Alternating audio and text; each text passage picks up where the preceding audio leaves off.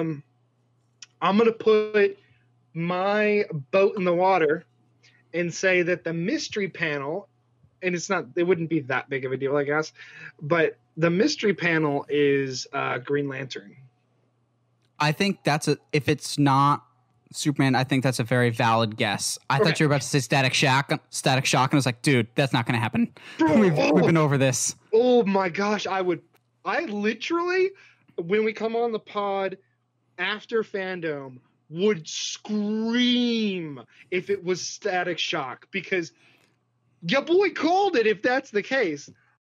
Yeah! Let's go! Oh my god.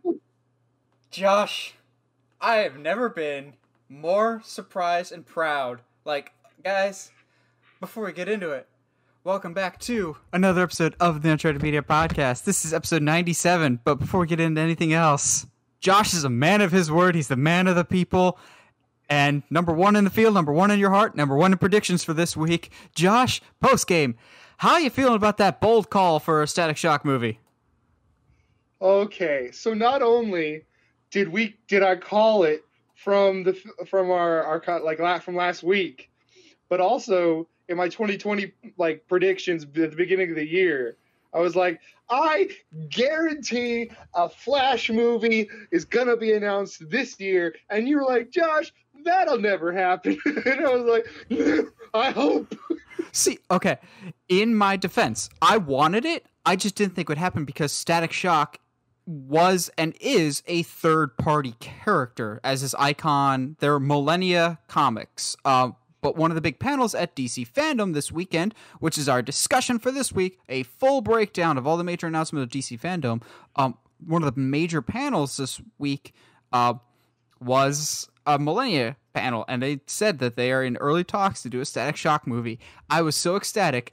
I didn't even care that they didn't announce Superman. I was a little disappointed, but I was more just so proud of Josh in this moment, going, "Holy crap! You were not not just close. You were bullseye, blindfolded in the dark on a moving horse. You were called it out of nowhere, and you were right." Uh, dude, I'm never right about anything.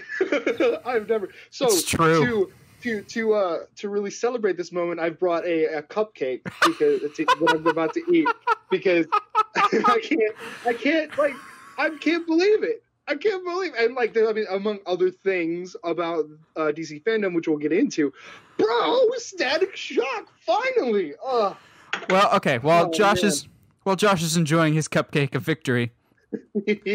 Welcome to the Uncharted Media Podcast. As we said, this is episode 97, where we're going to be breaking down everything about DC fandom. Uh, there was a lot of big announcements this weekend. As a whole, I thought the show was really good. I think it set the precedent for the future of uh, virtual panels at um, online. Like I could see this being the futures of cons. It wasn't all great, Josh. I know you and I talked about this. There's a lot of yeah. filler of a lot of stuff that really, really didn't need to be there. But it was still pretty good. Even though I was left disappointed with the lack of Superman, I didn't feel disappointed by everything else. I feel like as a DC fan, I was completely satisfied. There's a lot of great stuff, and we'll be breaking all that stuff down. Um, but we do have some other news to get through first. But before we get to that, Josh, how are you doing tonight? Now that you finished your cupcake of victory. Bro, I'm doing great. Uh, I had a good weekend. Uh, outside of DC fandom, watched watched some cool stuff. Um, I, dude, I made my first brisket. Ooh, yeah, I saw that on your Insta story. Also, uh, quick side tangent. Yeah. For those that don't know, Josh has been taking over the uh, Media Uncharted Instagram page for this week uh, for DC fandom, and going forward, he'll be handling more of the public stuff. You crushed it this weekend, man. Um, Thank you. I think I might have been the only one interacting with it, but I was keeping up with the story and with the post. You crushed it this weekend, man. Good job. I appreciate it. I, I really appreciate it. I tried to, um, let me tell you, cooking a brisket and watching DC fandom at the same time is rather difficult.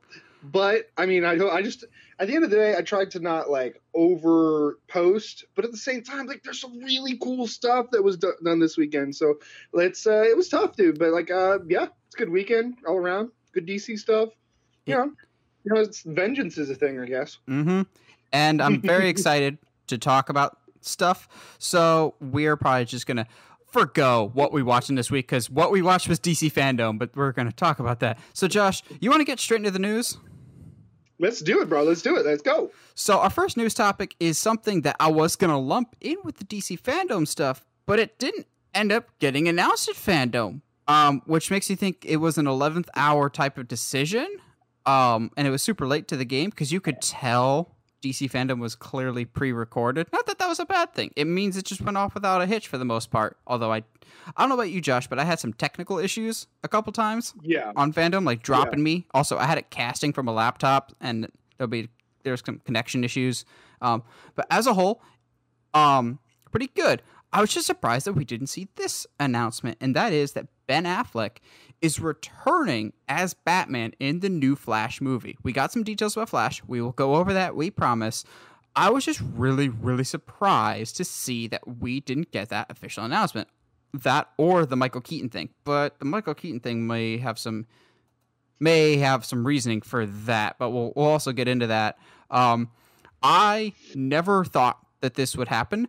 Um, and I know some fans, like really diehard Ben Affleck fans, were just like, "Yeah, we always knew he'd come back." I honestly didn't think so, and it had nothing to do with me not wanting him back. It was he didn't leave because he was like fired or the universe is going in a different direction, like some fans would want to believe. It was he needed to get his own personal life back on track, and he has done that in leaps and bounds. Um, he seems to be in a much happier place than he has been in years. Um, I say I've definitely have seen in his time with his girlfriend Arna uh, Ana de Armas from Knives Out has they've really been a good pair together and he's really turned his life around. So I think he's more in a better place to come back to Batman and that's why I'm happy.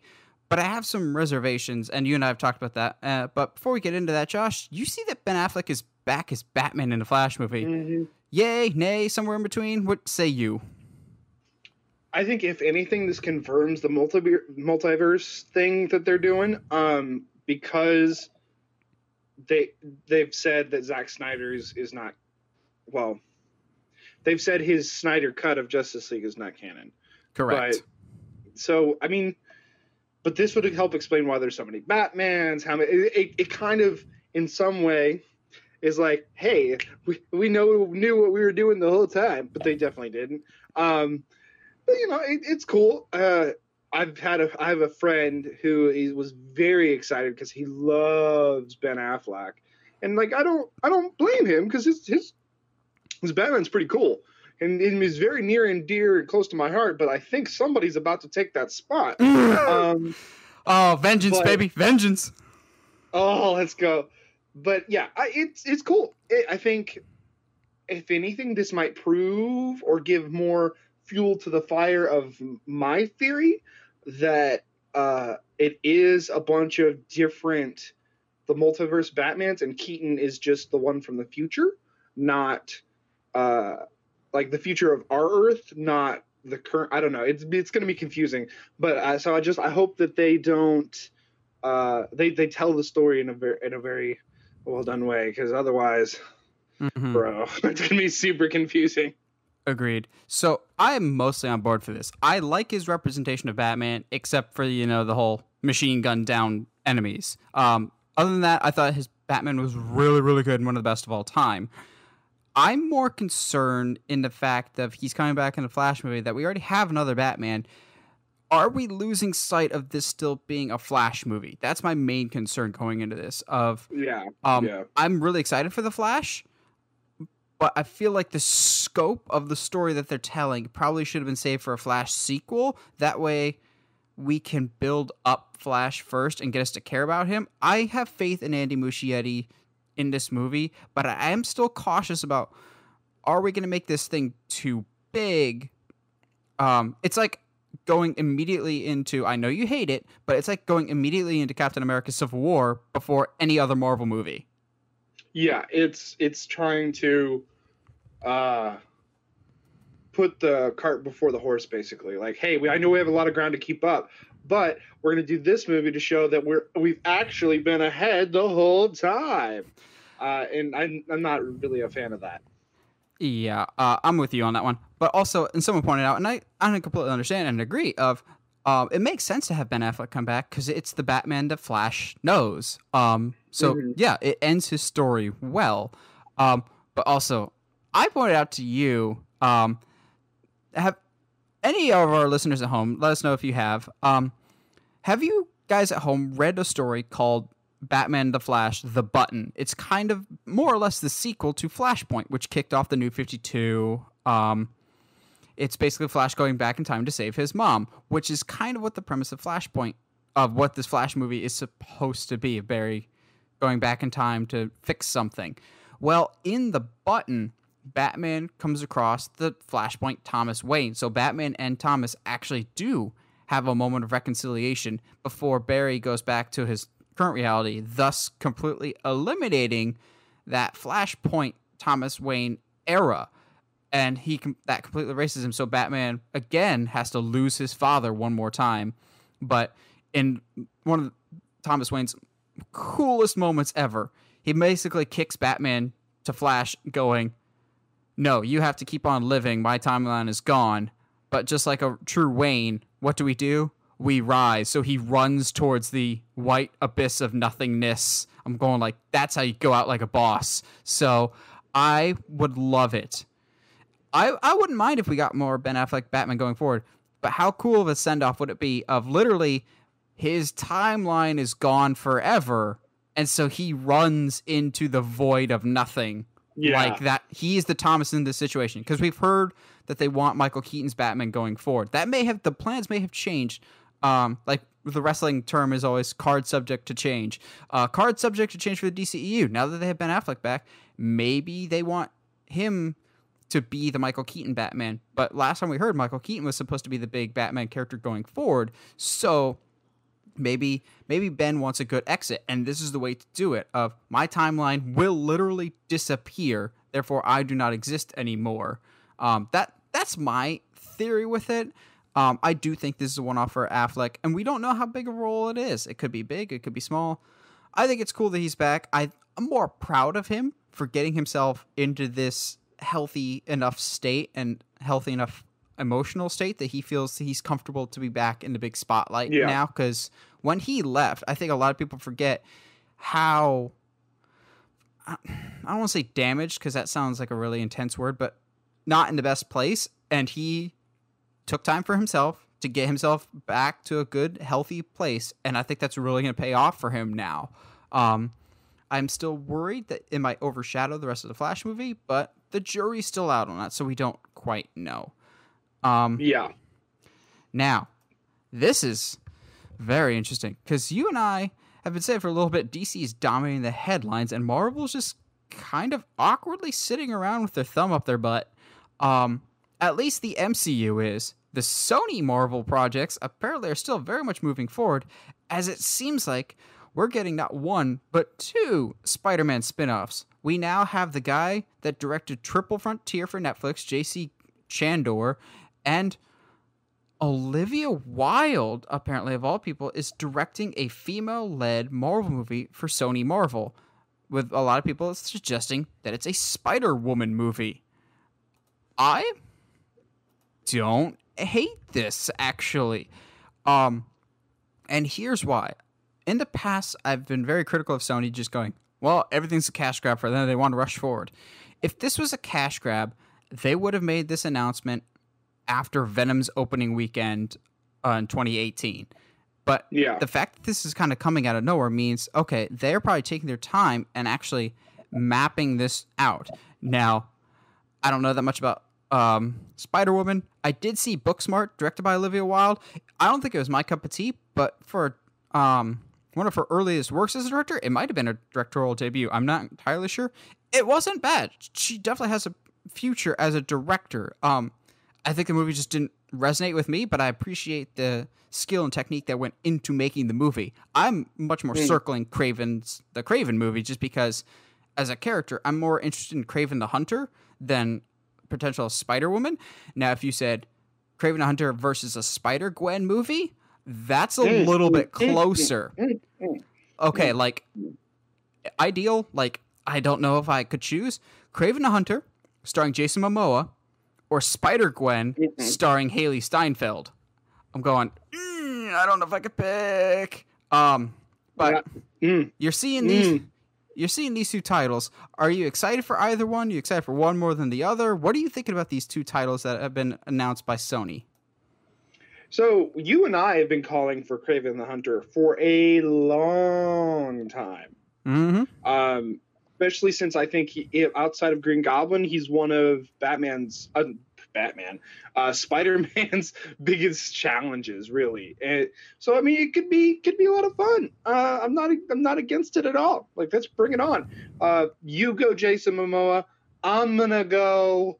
I'm gonna go, Tom Hardy. No, um, Gerard Butler. I think is still in my heart. As, as Oh yeah, that that's who I said. That's what I've said for years. I'm surprising I'm blanking on that because you know I've said that for yeah, years. I mean, come on, man. What's wrong with you? Um, but yeah, no, uh, and Gerard Butler. I don't know who I would want to be Spider Woman because, like you, I don't know a lot about Brain. Honestly, maybe this is an opportunity to give it to, to tell tell a fresh story that not a lot of people know. Um, but also Spider Spider Gwen is pretty cool. So So, uh, if they are doing, if these reports are true, and we are getting a Kraven the Hunter movie, does this increase or decrease the chances in your mind that he's the villain in the next Spider-Man movie? oh, I think it increases. Okay, that's fair. I, I mm, actually, you know what? I think it decreases it a little bit, but I don't Yeah. know.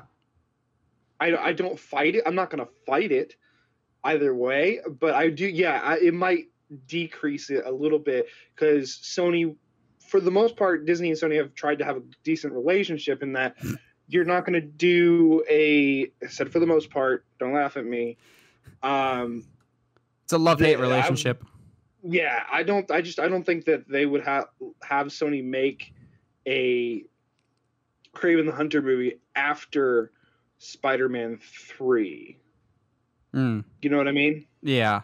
So, um, something that someone pitched out there, and I was like, I hadn't even thought about this, but oh my god, I need it now. Uh, we are so used to Kraven the Hunter hunting Spider-Man. That's just like his mo.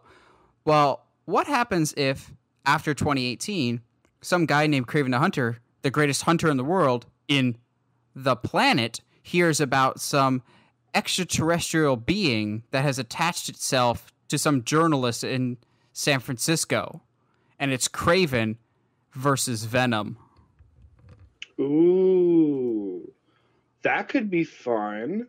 Um, I don't know why my brain went to Blue Beetle because he's DC, but I kind of want that now. Um, but yeah, no, that'd be cool. It'd be a good way to tie everything together. I think that's the one thing that this Venom verse, I'm putting large air quotes, right at this particular moment is missing. I'm going to, we still have Morbius coming, so maybe that there'll be some connections there. But um, yeah, at th- this particular time, not that I'm against the idea, uh, there's not a lot of connections. Hmm. Yeah, I'll I'll be very curious to see. Something Yeah. I'm I'm debating if I'm curious to see or not is Death on the Nile. So Death on the Nile is a quasi sequel to um, Death uh, Murder on the Orient Express from a couple years ago. It's a quasi sequel in the sense that Kenneth Branagh is returning to direct it, and his Hercule Poirot, I think is the character's name, is returning as the main detective. Um, it's a murder mystery. I'm trying to think if this one was also based off an Agatha Christie story, like Murder on the Orient Express was. Um, I am all game for uh, murder mysteries. Knives Out, as I've said before, was my favorite movie of last year. Um, I like a good murder mystery, and I want to like this movie. Let me preface this by saying I want to like this movie but I absolutely detested and hated Murder, on the Orient Express. Um, I want to like Kenneth Branagh as a director. I think he still, in my mind, directed the most underrated MCU movie with Thor. But, but Josh, I'm sure you remember what was the last movie Kenneth Branagh directed?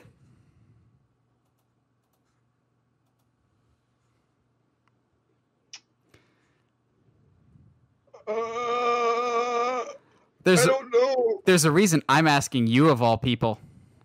Uh, I don't know.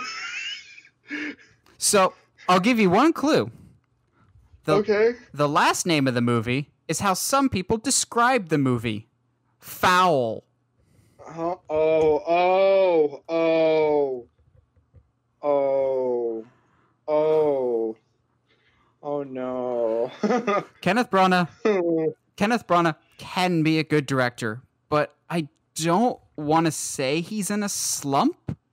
But I think he might be in a slump, guys. Like Thor was awesome, but how much of yeah, that? great. How much of that was Kevin Feige? But also, that was nine years ago. So Jeez. I, how, wow. Wow.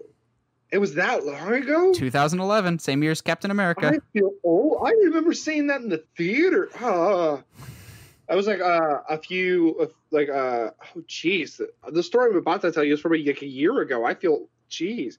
So I was talking to some younger kid about Balboa.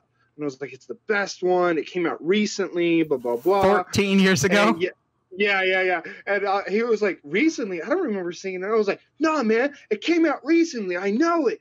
Uh, and then we went. I was like, look, I'll prove it to you. And Googled it, and I was like, oh no, it came out a while ago. Okay. Uh, So we. s- but yeah, I, to be in that when you when you're talking about something, uh, you look at the body of work, and you know, with Orient Express and Artemis Fowl, it's mm, it's it's tough, dude. I mean, but maybe this is maybe there's something about this movie that is different. Maybe there's something about it that clicks with him, and this is how he launches off again. Okay, yes. So we're, we are talking about this because they released a trailer. Josh, did you happen to see this trailer and what did you think? I did not, unfortunately. I uh, have been busy this weekend, obviously. Uh, but uh, feel free to tell me about it. So, so here's the thing. Here's my issues with it. Um, it looks a lot like Murder on the Orient Express, except instead of a train, we're on a boat this time. Um, it also, to Murder on the Orient Express's credit, like the trailers got me interested. That's how I got suckered into watching that crap movie to begin with. But also, the trailers quickly established what the mystery is. Somebody has murdered Johnny Depp. And spoiler alert, Johnny Depp killed his own career. But um no, that's Aw. no, if anybody's gonna kill his career, it's Amber Heard. But um Yeah. this trailer, and maybe it's just because it's a first trailer, I I'm going, okay, these are the players on the board, but I don't know what I'm looking at. I don't know what the mystery that we're supposed to be solving here is. Like, I'm assuming somebody's been murdered, but is who who's been murdered? And you'll be like, but that's a spoiler. If you're telling me who got murdered is a spoiler in a detective story, that raises some red flags to me. Going, um, shouldn't we know going into this who the victim is in a mystery? Like, like that should be the one of the first things that's established is going, okay, person A is murdered. Persons B through F are the suspects. It's one of them. We got to figure out what it is. This is like, all right, here's people A through F, and there's a mystery. I'm like, well, if you don't tell me what the mystery is, I can't get interested.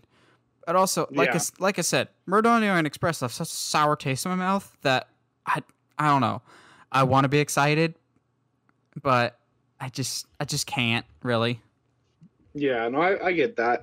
I mean, as I think Artemis Fowl is a good expo- uh, good example for me at least because I was so excited from the trailers, and then the movie happened. Um, Have you still gotten around to watching it yet? I turned it off after like 30 minutes, Oof. Oof. um, which is very disheartening as someone who loved the series growing up.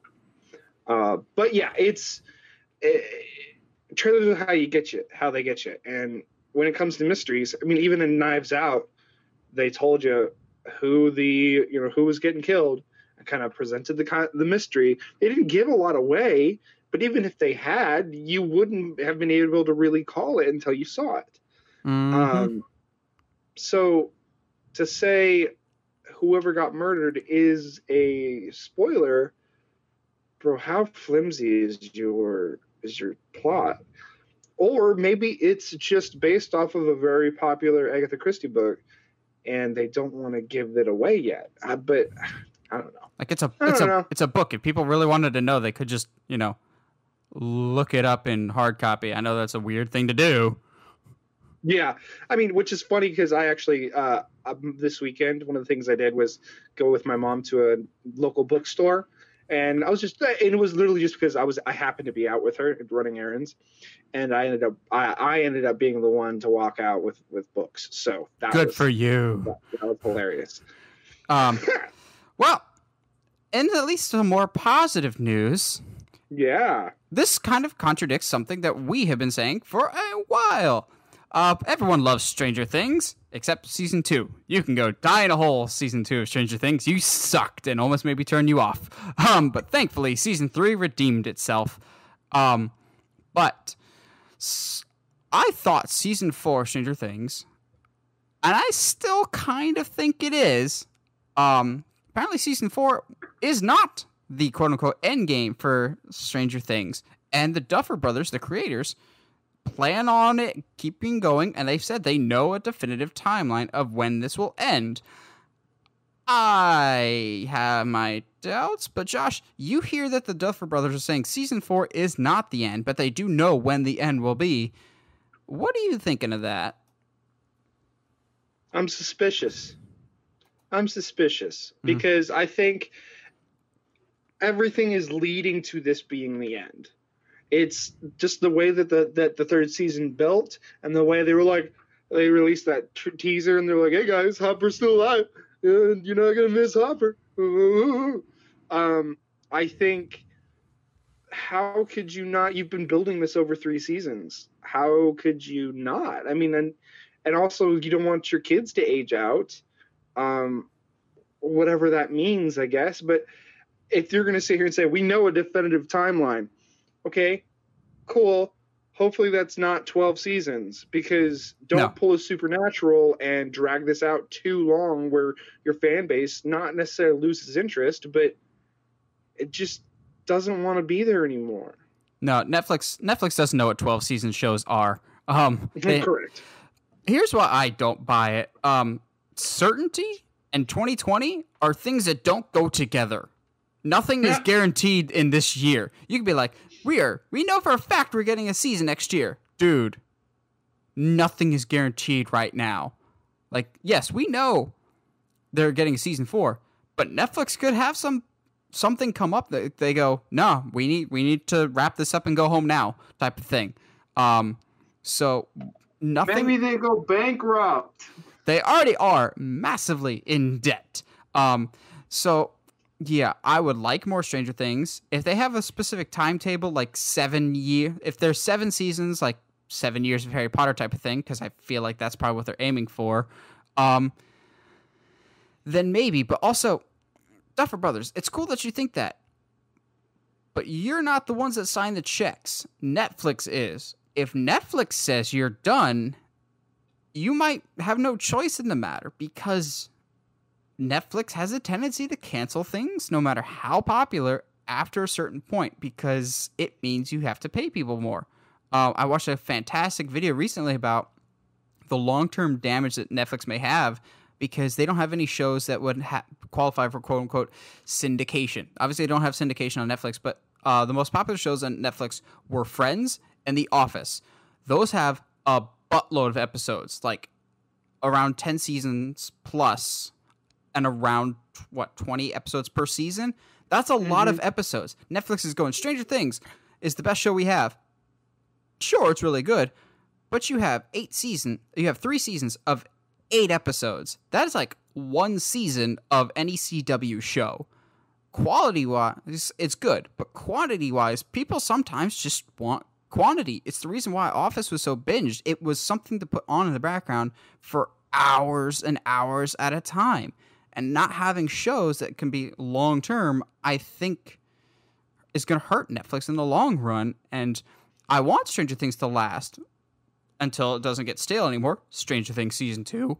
Um, but again, so long as someone controls your how much money is coming into your system, it's not up to you, despite your enthusiasm, which makes me happy that four is not the end. But again, it might not be up to you.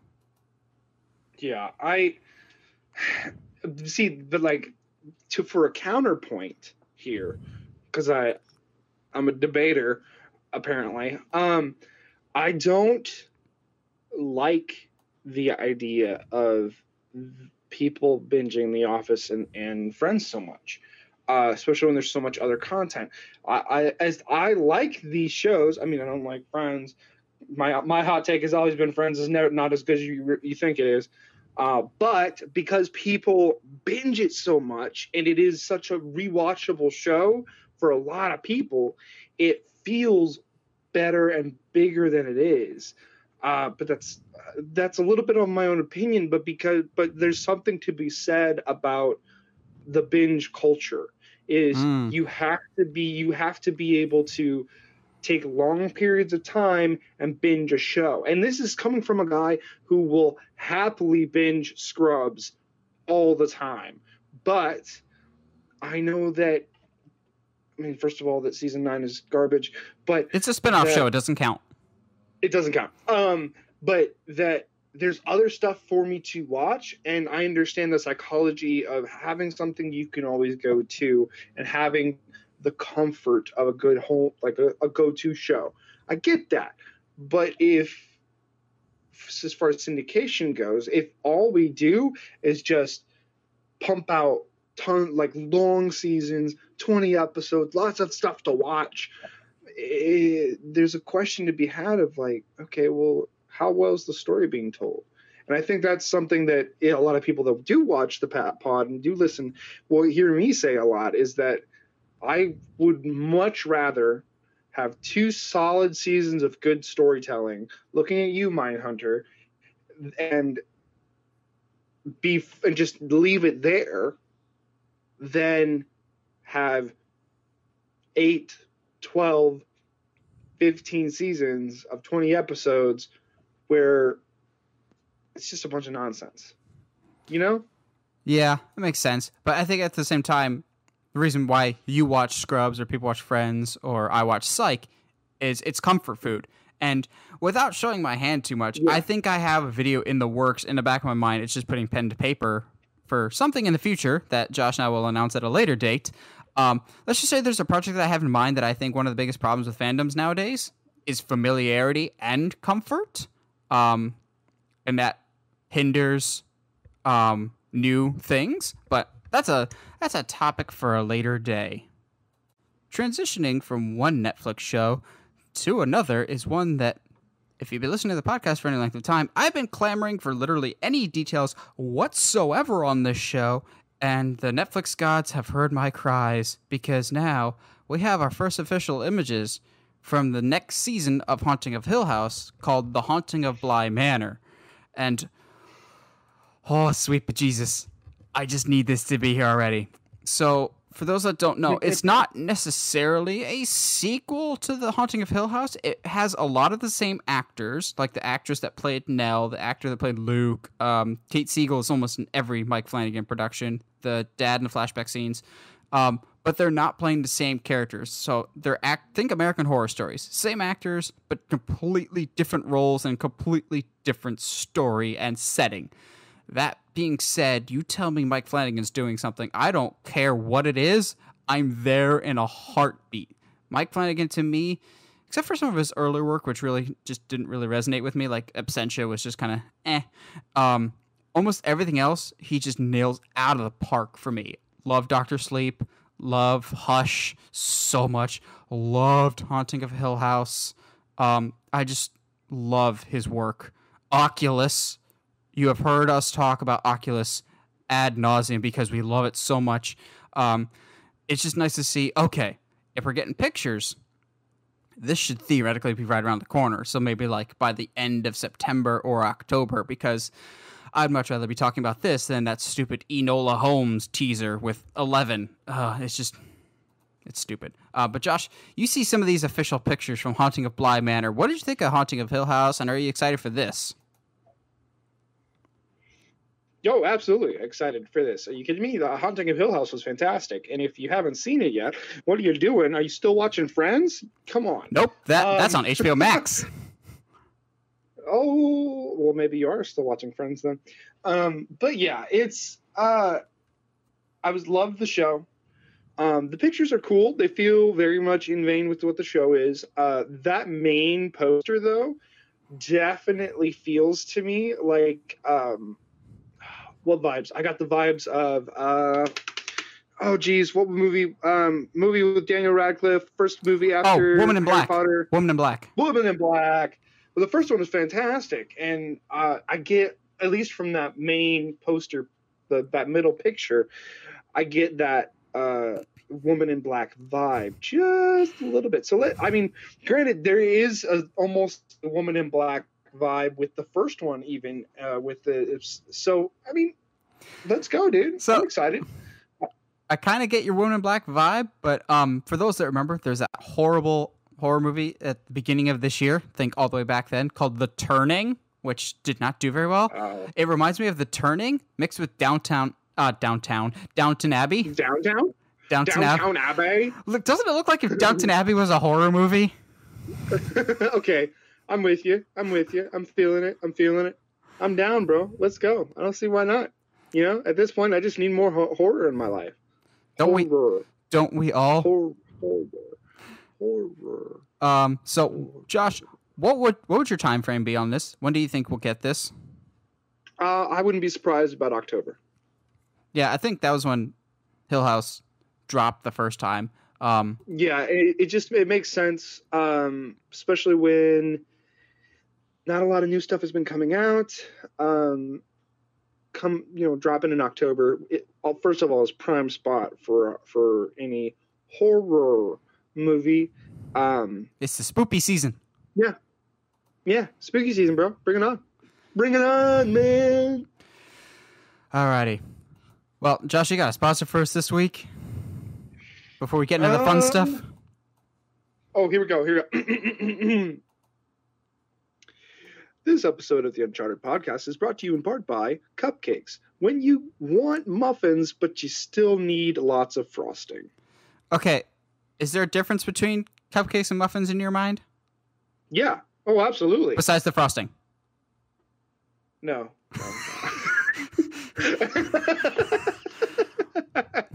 With that distinct Oh, with that oh, very important distinction made, let Yeah. us get into our main discussion this week.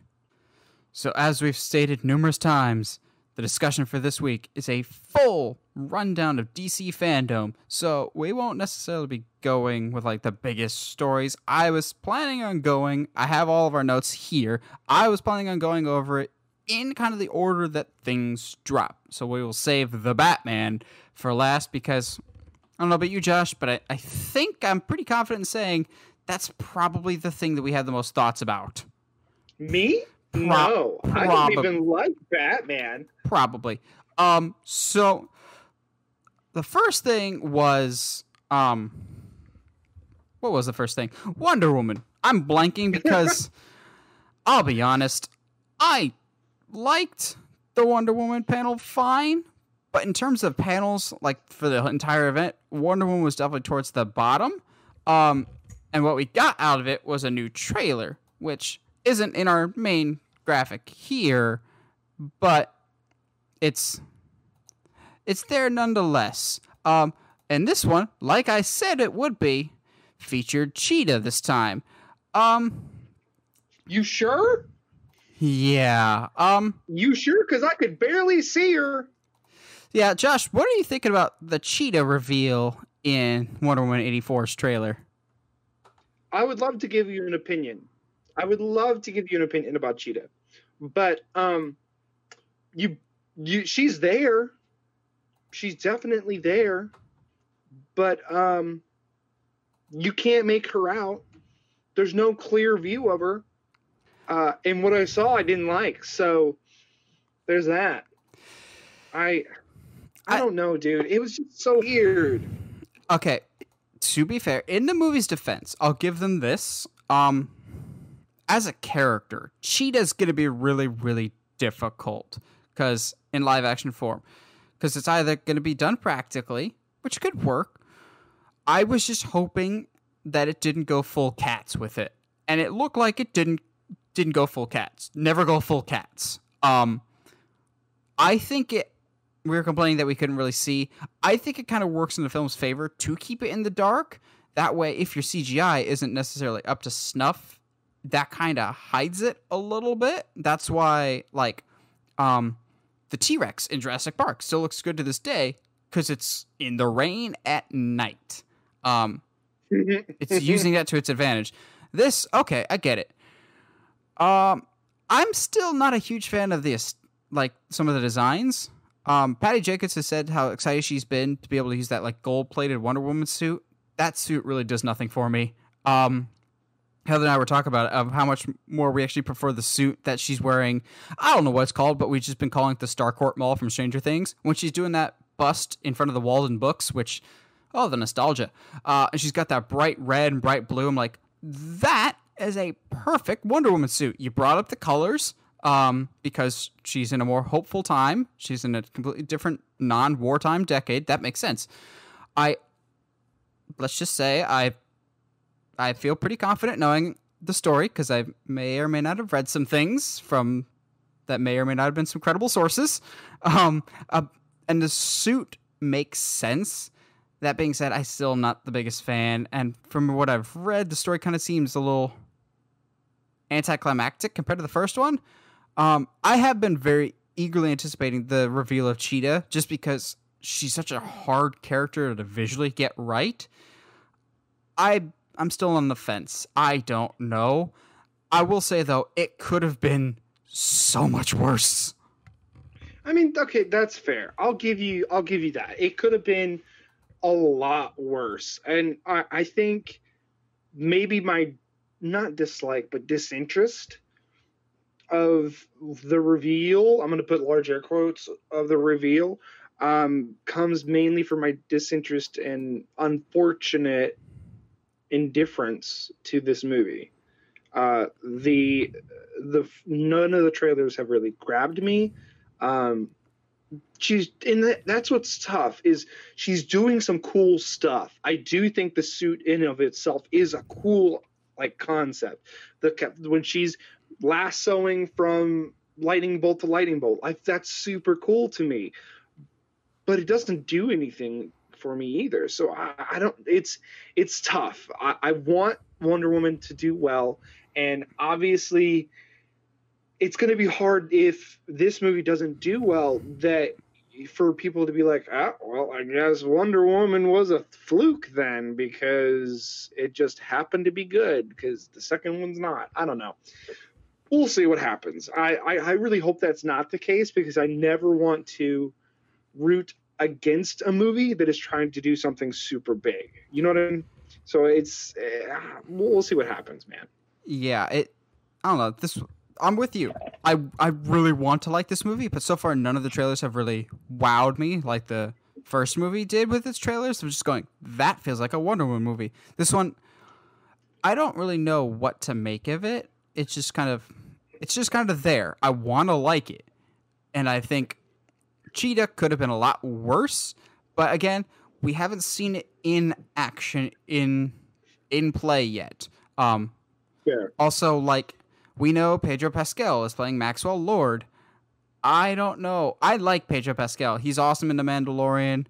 I I don't know if I buy Maxwell the way that they're presenting Maxwell Lord at least as a real big threat to Wonder Woman really, if that makes sense. Yeah. Like- no, I agree. I have serious issues with the way they portrayed Ares. I think Ares in the final third of Wonder Woman is my only real issue that I have and why it's not rated higher in my DC rankings list because that trench scene is fantastic, but the wheels really start to fall off in the finale. Ares felt like a more credible threat to Wonder Woman than Maxwell Lord and Cheetah does.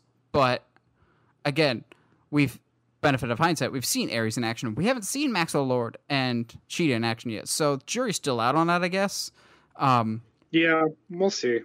But after that, we have Gotham Knights, which I don't even care. I'm buying this day one. I don't even care if it's I don't even care if it's a buggy mess. I don't care if it's the worst game ever. But also, I feel kind of vindicated in this because I've seen a lot of people kind of sour on the idea of this game because it comes from Warner Brothers Montreal, who did Arkham Origins, which I'm not a big fan of. But the reason why I've been defending this game for a while is this game has one major thing in its favor that Arkham Origins did not time. Time, time, time. You could tell so badly that Arkham Origins was rushed because WB wanted a game out by a certain point, and Rocksteady was like, "We're not going to have that game out by then. But if you really want, Warner Brothers can Warner Brothers Montreal could probably take care of that. And they're like, yeah, we we can do it, guys. We'll just reuse a lot of your files. That's why so much of the map is from Arkham City, or so much of the combat feels the same, and it just felt like a very shallow experience because they had to meet a certain deadline. Arkham Origins is not a bad game. I was just kind of disappointed with it overall. This has had a lot of time to develop since Arkham Origins, um, and it looks just from the look we've got now, it looks so much more polished and refined than Arkham Origins. Because even from the get go, I thought Arkham Origins didn't look as good visually as it mm-hmm. should have. And that, again, comes with time. It didn't have the time to be what it was supposed to. This game looks similar to Arkham Knight, which we need to say. They have come out and said that, ironically, of the two games we're going to talk about today, this is the one that is not set in the Arkham verse, which I think is super weird. Um, because spoiler alert for those that played Arkham Knight, Batman yeah. dies at the end, and he's supposedly dead in this, which I have a theory, but we'll come back to that. Um, they're making this his own separate universe, which I think is a smart idea because you're not beholden to the continuity of Arkham. You can kind of start your own thing. But anybody that knows me, knows where it's at, why I'm buying this day one. Playable Nightwing and free roam. I don't even care. This game could crash every 30 minutes, but I get to finally live a lifelong dream, not lifelong, but years long dream of just playing as Dick Grayson in open world because I was trying to find ways to hack Arkham Knight that wouldn't glitch out, that wasn't getting patched in the next patch notes. Um, I'm not gonna lie, this looks enough like the Arkham games that I'm interested in. I'm actually more interested in this than the other game that we'll talk about later, and maybe that's my ties to Arkham. But it looks like Arkham, but it looks fresh enough that I'm interested in. Plus, there's there's one or two yeah. major details that we haven't said yet that also entices me. But Josh, you saw the trailer and some of the gameplay for Gotham Knights. What what are your thoughts about it? It was cool. Yeah, no. I don't know. I uh, the trailer I think could have been, and this is such a stupid nitpick for me. Um, I feel like the trailer could have been better put together. I felt that's uh, fair. Yeah, but yeah, you know what I mean. It was like, hey guys, characters. Look at that yay! Oh cool and look and i'm gonna do all this stuff. That's fun. Oh and we have a story instead of being like hey guys this is the story and these are the characters like in like weaving it together instead of making it feel like almost a discount uh, ultimate alliance but with the batman family. Um so i don't know man. I- i'm excited for sure. I would i can't wait to play as nightwing as uh, Red Hood. Uh, my big question is, which Robin is that? It's Tim. It is Tim. They confirmed that's it's Tim. Really weird because he looks a lot like Damian. Yep, there's a lot of debate online if it was Tim or Damian, but it is in fact Tim. So, the other thing besides playable Nightwing that obviously shut up and take my money, but something we've been clamoring forever, and it's like the worst kept secret in video games that this is a Court of Owls game. So, yes, sign me up doubly, you could take all my money. Let's also say to tee, to tee something up for later. I don't think this will be the last time we talk about the Court of Owls tonight. Um, oh, really? Yes. Um. uh, Wait, I just connected those dots like right now. Holy cow! yeah, uh, guys. at some point, I'll toss it over to Josh so I can run across the room and get the hat for later. But um, the Court of Owls is the main villains. Dang it, maybe I should get the hat now because time for a tinfoil hat conspiracy theory. I need a graphic for that just to pop up. Um, you really do. um, I think I can already tell you who the main, the final boss will be.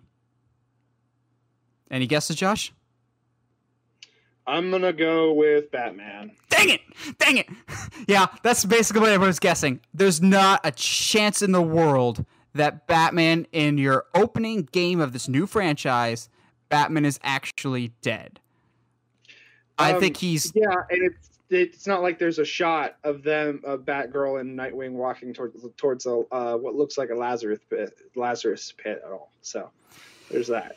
Yeah. Also, um, it's it would be cool storytelling wise though if you're if you've been playing as quote unquote the sidekicks for the entire game and the final boss is your boss basically, um, like brainwashed by the Court of Owls, or better yet, if he's not the final boss, imagine if the whole game is he's not dead or even brainwashed, he's just stuck in the Court of Owls uh, labyrinth and he's running out of time.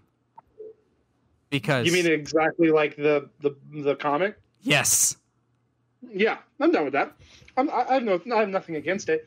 Um, I do have a feeling that uh, my biggest issue with this game is going to end up being um, that it might play like a smash and go uh, Avengers. with like like Avengers, but with talons. Because with the, as many boxes of talons as they showed, it was like, uh, Well- like this could be fun, but also like I'm not here to just beat up crowds of talons, which is funny because I'm gonna sit, caveat that with I'm here to be- beat up a bunch of like low level scum criminals. so to be fair, there's there's that many talons. There's a ton of them. Um yeah, I there's other villains in this. Like we saw the freeze gameplay. There's been references to Two Face, uh, League of Assassins.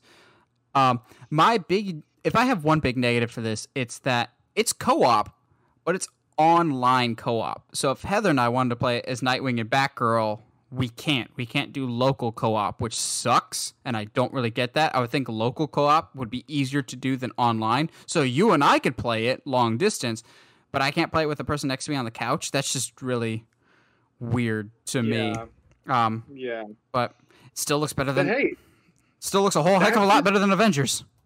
Agreed, and that just means that we, you and I, can add a game for us to play. Because I mean, we still have to play some Fall Guys Yeah, dude. bud.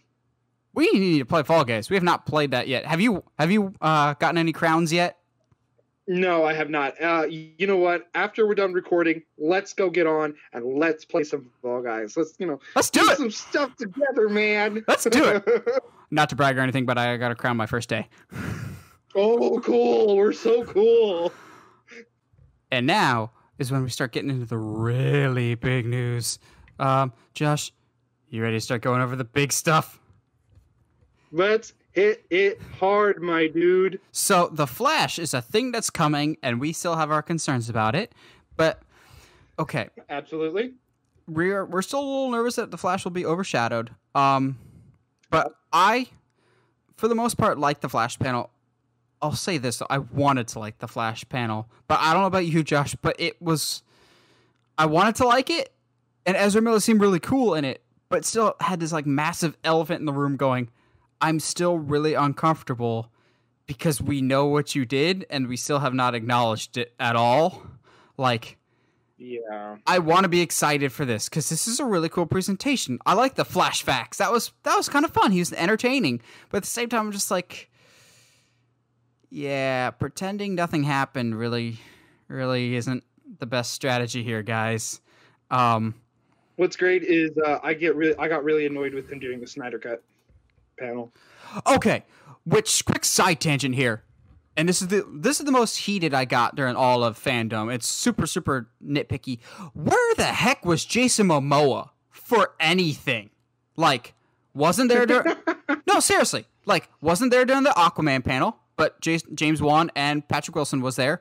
wasn't there for the Snyder Cut panel. Even Ray Fisher himself, who was in the middle of uh, like this big investigation alongside Warner Bros. into the Justice League with Joss Whedon, even he was there. Even if it was just for that panel. What were you so busy doing, Jason Momoa, that you couldn't be there for a five minute Skype call? Like, come on! It was um, knowing Jason, he's he was probably like surfing, mountain climbing or something. You know, like he's like they were they were like, hey man, um, this is the date for fandom. Um, you're gonna be available, right? And he's like, sorry guys, I'm climbing a mountain, and I won't be back for six weeks. Bai looked at his calendar, looked at the clock, and realized fandom had already passed, and goes, "Oh man, I missed it." And just so my man. getting back to the awkward flash panel of like it was really really cool and they're getting really excited and that's awesome but again it was really just awkward of like are we not going to acknowledge anything that happened it would be like if amber heard was on the aquaman panel and they never said anything about it like or if Amber Heard is in is in Aquaman too. well there's talk that she might be but um yeah i'm not not a fan of that either but in terms of the actual stuff that was presented for flash we got music to my ears from andy muschietti and actually some official pictures that i'll throw up with the graphic right now um with the picture as you can see to the left of the suicide squad poster the flash with what appears to be michael keaton's batman now they didn't confirm michael keaton will be in it but the music that I've been waiting, the music to my ears that I've been waiting for, just the magic words that immediately go, okay, I'll be there opening night. Flash will get a new suit because I, Yeah. it's a dead horse for me that I keep beating, but the suit that Flash wears in Justice League is up there for one of, if not the worst superhero suit of all time. I hate it with every fiber of my being. I hate the color. I hate the over reliance on the armor because Zack Snyder thinks it looks cool. And he's like, well, it's homemade. Um, Robert Pattinson made his Batman suit in that story, and that looks awesome. Uh, this it just doesn't. That suit's terrible, but the suit in the concept art looks amazing, and it's even better by the fact that Andy Muschietti said, "Yeah, he gets a new suit that's originally created by Bruce Wayne." I'm going, "Yeah, buddy, which Bruce Wayne is it?" But also, yeah, buddy. So basically, Batman is the Tony Stark of Homecoming, and that actually that works for me. Now, the million dollar question: Will the suit come out of a ring? No. I'm, t- I'm telling you right now, it won't. Just, I, I don't trust them to do it. Um, also, well, you know what? If Batman, no, no, I, it, it won't. I that was just a whole little trip that we just took there with with me, but um, We're No, going I on a I trip in our As favorite rocket ship. the magic rocket ship. Um, baby eyes, uh, um, oh jeez, it's so it's not okay. How much is of that song I know? Um, I was going with Little Einsteins. What were you going with? yeah, that's what I said. Little Einsteins. Anyway, um, it's not like anybody can pull it can rewind that and re-listen to hear what I actually said. But anyway, um, uh, no, I don't think that's a good thing. I'm excited about a new suit. Uh, the fact that it's made by Batman, I'm super okay with because it. But even like his Snyder, and again, this might be because I don't like the way the Snyder talks about the comic about the comics. Um, even the way that he was like, yeah, he made it himself. Armor plating, really? Okay. That's what he went with. Also, I uh, it, it, it, you have a guy who's obviously smart. He made this suit that's very sophisticated, but that's what he went with. Get out of here! also, You're um, you're trying to. No, you're trying to backtrack. You can be quiet now. Oh no. it's a weird nitpick of uh, with this Flash movie. Can we please teach the Flash how to run properly and not like an awkward ice skater that's land skating? Because his running in Justice League is that really how people run? Even with super speed, just ask Tom Cruise. He's he runs super fast, I guess. Like, is is that what you think running is, Ezra Miller? Like, you did all this flash research, but you didn't do any running research. Like he just looks Yeah. "Ugh, arms flailing everywhere. It's aerodynamic. I'm going whatever. mm. I, I think the thing that was very telling, in which it's still I still don't trust Zack and I don't trust Ezra, um, is and I keep getting ahead of myself, but the panel honestly really annoyed me. Uh, it's not on the Snyder Cut panel. Um, Snyder calls Flash a quantum hero because he deals a lot with time and space, and I was like, Uh, he really doesn't go back in time that often. Although I will I say, was just we won't get to Snyder Cut panel yet, but I will say, I thought, at least for me personally, it was very telling when a fan asked him, Who's your favorite comic book character? And he said, Dr. Manhattan. I'm going, That explains a lot. You like the cold, emotionally distant characters because that's kind of how he writes his characters. Dr. Manhattan is not a good person. And I, I that's okay. That's Zack Snyder. That's his favorite character. That's that's cool. Everybody's got favorite characters, but I think that explains a lot of his style with comic books and why he, I think Watchmen is his best movie by far because he doesn't have to write good people. He can he has scummy people. I think he struggles with people that want to do good for altruistic reasons, just being good. And that's always been his issue, I think. Um, but that's the Snyder I- cut yeah. getting back to the Flash, I'm they didn't give a ton, but they gave more than Aquaman's panel, which is single handedly the most disappointing panel of the whole show. Which they're just like, "Hey, Oh. breaking news! Patrick Wilson's coming back as Orm." I'm going, cool, and then they like awkwardly cut their segment. Yeah, the Aquaman panel sucked, but um, and maybe it's because it's a long way off. But so is Shazam and the Flash, but they at least said something. Um. Zach was so uncomfortable and it was hilarious. Yeah. oh man, Okay. So I any, loved it. anything else on I the loved Flash before we move on to the. Suicide Squad? Yeah, I was excited about Suicide Squad. Okay, so Suicide Squad up till this point was my favorite panel before you know the main event. Um, but Did you bet me? I think this was probably the most fun panel. the The Batman one was more like understanding what the movie was going to be like. This one was more. This is how much fun we had while making it. Also, we got a we finally figured out who everyone's playing, and we were right on some and really wrong on some other ones. Idris Elba. Dude, Um, I felt lied Dude. to about the Idris Elba one, but Bloodsport's I'm- cool, I guess. so sad. I can't tell you how sad I am that he's not playing Bronze Tiger. Like, oh my gosh. Eh. oh, I'm so glad I got something else really like out of the blue, like really right because I I won't lie to you, I was legitimately almost heartbroken. Get over it, because we're getting Oh, get over it, because we're getting Peacemaker. And yes, true, and we're getting King Shark, bro. King Shark. King Shark is a shark. King Shark is a shark.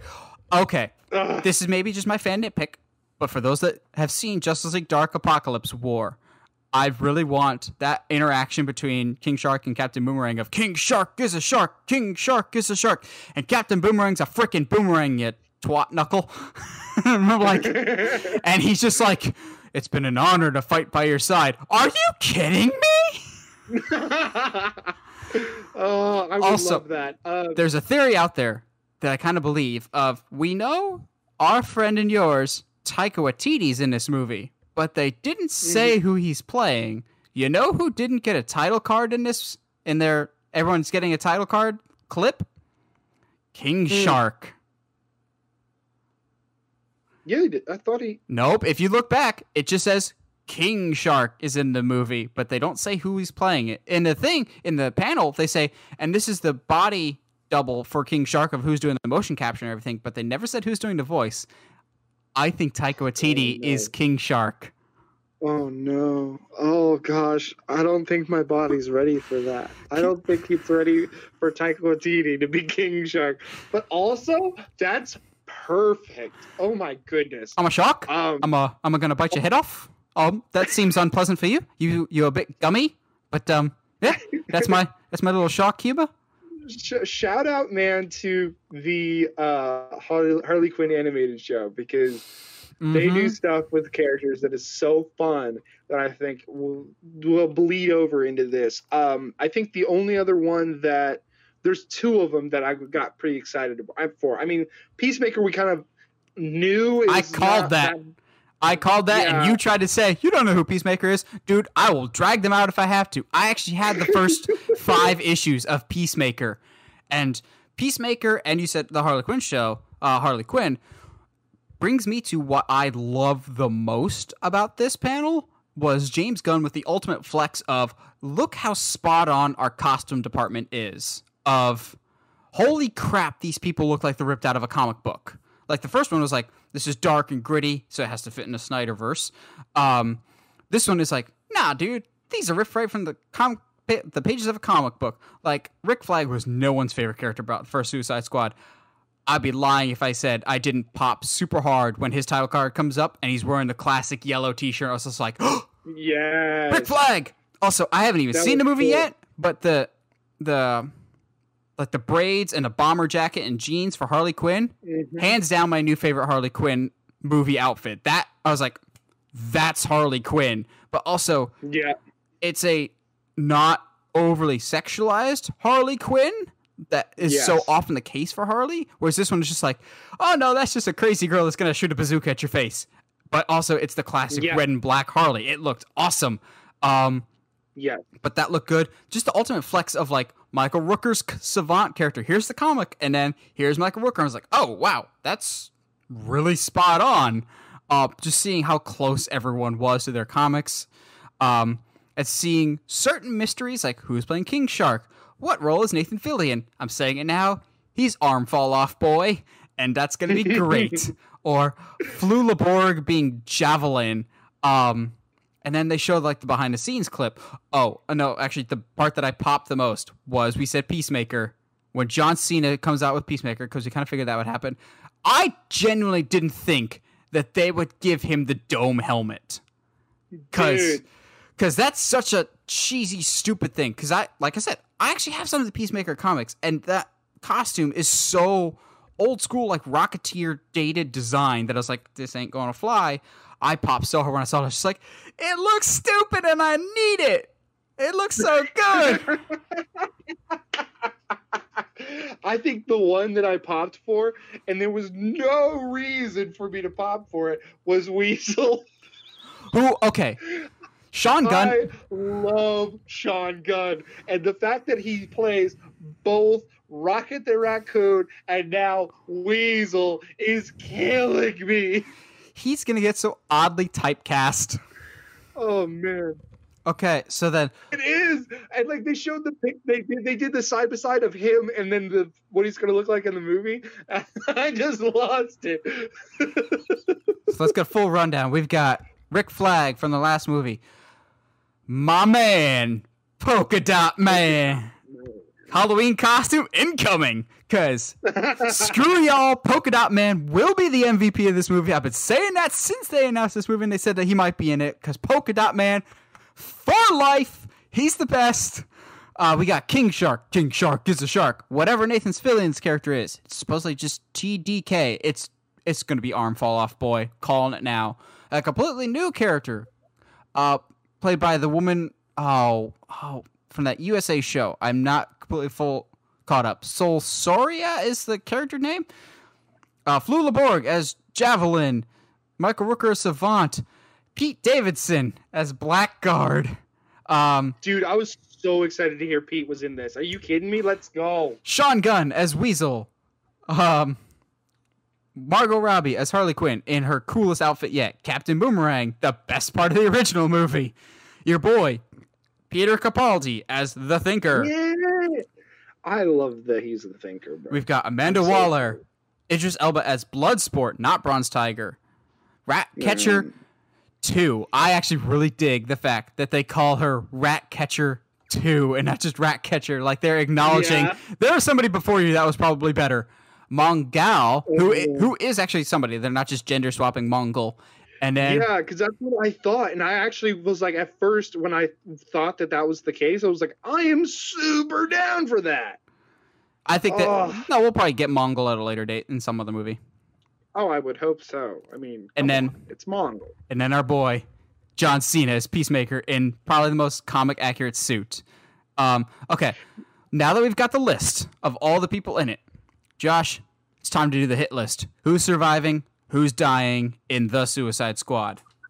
Okay, dying we- is uh I'm gonna go Weasel, TDK, um, Thinker, Savant, Mongul, Mongal. Blackguard. Yeah, uh, Mo- Mongal, sorry, and uh, Blackguard. At least bare minimum. I think yeah. I would not be surprised if there's like two people left standing at the end of this movie. Um, I, I want to say Rick Flag, but I mm, I Yeah. know, we'll see. Rick Flag is the most like I don't know here because he's supposed to be the leader, but I don't know.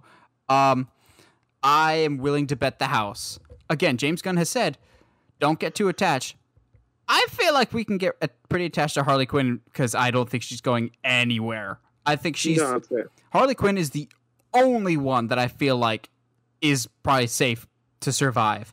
I don't want Polka Dot Man to die, but I feel like he might. Um, okay, looking at the list, Rick Flag. Ah, I don't know. I lean more towards die. Polka Dot Man. I lean towards we're going to keep him alive, and he's going to have he's going to be the MVP. King Shark, we leave alive. Maybe for Aquaman 2, please. Um, TDK slash arm fall off boy. He gonna die. Sol Soria, gonna die. Javelin, gonna die. Blackguard, gonna die. Weasel, gonna die. Um, Savant, oh, it's Michael Rooker. He's gotta die. Um, Captain Boomerang and Harley Quinn are safe. Um, hmm, Peacemaker, yes. Mongal, yes. Ratcatcher dead. Bloodsport dead. That's really? I yep. I think we're gonna have to have some big name people because yes, we know James Gunn likes to have Nathan Fillion and Michael Rooker in his stuff, but he likes to kill them off pretty Yeah. quickly. Yeah, I suppose. Um, the big thing that, I, and I think I posted it on the Instagram, was that the, there's apparently a running gag on on set that if you're going to sacrifice anybody, it's Michael Rick, Rooker. Yep. um, also, I love all the cast jokes of just like, has there been any? Has there been anything really scary? And they're like, yeah, Weasel. Weasel's pretty terrifying because you see him in that like. Also, uh, we haven't even talked about the other stuff that they talked about. Uh, they, they released this like behind the scenes clip, which got me even more excited. Um, Yeah. and also, I have not shared this with you, Josh, but I've heard a rumor. So again, A rumor. take this with a You massive, a massive pinch of salt. There's a rumor. Again, take this with a massive pinch of salt. But the rumored villain for this movie is Starro the Conqueror. Josh has no reaction. No way. If anybody would do it, it's James Gunn. But that's like, well, I guess the Justice League's already together, so, bro, I'm down. Right? I'm so down. Okay, for those that don't know, Starro the Conqueror was the Justice League's first villain ever. And he's a gigantic 50 foot starfish with an eye right in the center. And I kind of really need him. I desperately wanted any form of Starro. I pop real hard when they use some form of Starro in Young Justice. I don't know why. I have a soft spot for Starro, just maybe because he was the Justice League's first, but he's a giant starfish villain. Come on, how's that not exciting? If that's true, shut up and take all my money, James Gunn. It's just crazy enough that it might work. well, and it would. Oh, that works on so many levels. I don't. Oh no!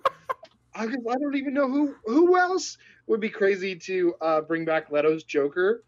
Leto's Joker, but like he's a t- he's got a starro on his face. So, Oh, the last thing we have to talk about for this before we move on to Josh's excitement and pride and joy forever and always um is that they did this like little trivia game, which I wasn't a huge fan of any of like the games because like Wonder Woman did this ridiculously overlong and shouldn't have existed game segment, uh, but it just resulted in talking over each other, and same thing happened for Suicide Squad. But they played some trivia, and we did get a very interesting piece of tidbit.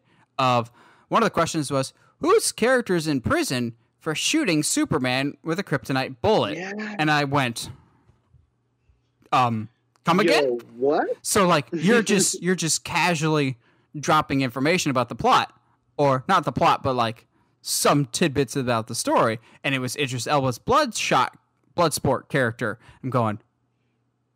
All right, so we didn't get any form of a Superman announcement at all. He's just going to be referencing other people's movies, as we'll talk about later. Um, I don't mind that. That's kind of cool. Um, it kind of makes the world feel a little bit more lived in. I thought that was a very interesting touch that I think a lot of people are overlooking. I think that could be interesting. I'm not saying we'll get a Superman cameo, but I wouldn't mind it. Yeah, I'm down. I what's funny too is now that now that we know who uh, Idris Elba is, um, one of the things that has come to my mind is if he survives with Bloodsport, have him and Bloodshot in the same movie and have a little interaction between them of like, oh, I see you. They're not the same guy. company. They're not the same company. Yeah, they are. Deadshot? Oh, I thought you said Bloodshot with Vin Diesel. Yeah, I said I said Deadshot. I'll believe you said Deadshot, and I'm just hearing Bloodshot because I'm getting them mixed up because I said Bloodshot earlier. Yep. Yep. Because we know I'm I'm literally the best with names, so uh, I said Deadshot. It's true. Have Deadshot and Bloodsport meet, um, and the, just it, it could be a fun interaction. I don't know, but, but overall, I think this panel got me so hyped Yeah, for the, the Suicide Squad. I wouldn't. I wouldn't say I was disinterested in the Suicide Squad. It just wasn't like Yeah. the top my top priority. But now I need to see this movie as soon as possible because it seems really really promising and seemed like no holds barred James Gunn as opposed to really good, but still kind of fits in the MCU parameters type of thing. What you mean? He was held back with? Oh man, that's amazing. I don't. I don't think he was held back, but there's other issues with Guardians too. But that's a long story for another day. Yeah, yeah, So next up, we had what I'll admit, up until a certain point, I thought, and Josh might get mad at me. I thought up until a certain point, this panel kind of sucked. Um, yeah. I don't think it was presented the best way. It had one of the best announcements. So this was the surprise DC Comics panel. We were kind of hoping it would be Superman, uh, but it was comics related, so that should surprise no one. Um, which also I could have sworn that one of them, one of the panels was like a two B TBD um, surprise panel, but that apparently was not on the schedule anymore. So this was the only like surprise. I almost fell asleep at the beginning of this panel. I think they did things out of order. Oh, yeah. Um, so it was a reunion, more or less, from Millennia Comics, who um, was a third party that used to work with DC that did like Icon, um, Static Shock, which is what we're going to be talking about today. They're just kind of. The weird thing is, it just kind of started and they just started talking. Like, they didn't properly introduce what they were talking about or why they were there. They just kind of been like, hey, remember when we used to work at that company? Yeah, I, this, that, and it. Like, just like they just started talking to each other, but they didn't like properly set up where we were going to the point of when they just all of a sudden dropped, hey, Static Shock's coming and we're doing a Static Shock movie. I immediately just sat up Undertaker style going, um, way to bury the lead, guys. Open with that. Say, hey, we're Millennium, we're freaking Millennium Comics, and we're bringing back Static Shock with DC, guys. And Static Shock movies on the way. And then you have my attention for the rest of the thing. Just swap that, and that panel's so much better. But then they like just buried the lead, be like, oh yeah, in 2021, DC Comics is working with Millennia again, and we're working on a Static Shock. I'm just like, no, open with that, guys. Also, again, preface what you're talking about, so it doesn't deem, just seem like we're just peeping in on your business Zoom meeting. Yeah, no, yeah. But their credit, um, because I did pay attention and I did listen. Um, because they uh, they they worked closely with my boys at Image Comics, um, who I always rave about. Uh, so I was immediately interested uh, because I'm a nerd and that that kind of stuff happens. But um, I could feel them building to something in that. Okay, this is what we this is what we wanted to do. These are the characters we made. This is why it's such a big deal that we did. And then they brought in the guy that that um voiced Static, and they were like, "Hey, like, what did this character mean to you?" Blah blah blah. And they it felt like it wasn't done in a loud and boisterous way, but it was done in a way that was like, "Hey, yeah, let's have a conversation about what these conver- what these characters mean to you and all this stuff." And but I agree. All of a sudden, he he I almost missed it. I Mhm. almost missed it because he he like casually throws it out there. He was like, "Yeah, I mean, because uh, starting in 2021, we're gonna start making static co- stock co- uh, comics again, and there's a TV show on the way, and there's a movie on the way." And we are like, "Ho, ho, ho! What? Hold on, dude. That's that's a big thing. Um, okay." First of all, I called it. I called it. I called it. Oh man! But at the same time, like, like you said, lead with that. Come on. Oh, Because then you have the energy for the rest of the announcement. You have everyone's attention from that point forward, as opposed to dude. Like, people falling asleep. I'm so happy that not just not just the static shock is going to be a thing, but now we have a young African American superhero that is on the way to the big screen, and that opens the door. To me, that opens the door. That doesn't open the door. That kicks the door down. That means Blue Beetle's definitely on the way. That means Beast Boy's definitely on the way. That like all of these awesome, more like non-white characters are on the way, and I'm super excited about it because as much as I love Superman and Wonder Woman, some of my favorite characters are not white. And I'm excited that that's a that's the future of DC universe. Yes, we're allowed to have other ethnicities. They they would like superheroes to look up to too. But yeah, I thought this is a really awesome announcement, and I'm just shocked that you're that you just nailed it to the point of just like I couldn't even think about my lack of Superman announcement anymore, which kind of made me sad. But I'm more just going, he did it, he did it, that crazy guy did it, he called it. Um, but again, I, I never guessed anything that no, you don't. That's why I was just like, good for you, Josh. The one crazy out there thing. You So completely nailed it on the head. oh Um, but again, yeah, the panel, I'm the, so happy. the panel itself probably could have been a little bit better, but again, just open with that next time, and then we'll take it from there. Yeah. So, next up was what I thought would be the main event of DC fandom, but I'm really, really glad that it wasn't because compared to the actual main event, this is nothing. Like, this probably has its more vocal, annoying fan base.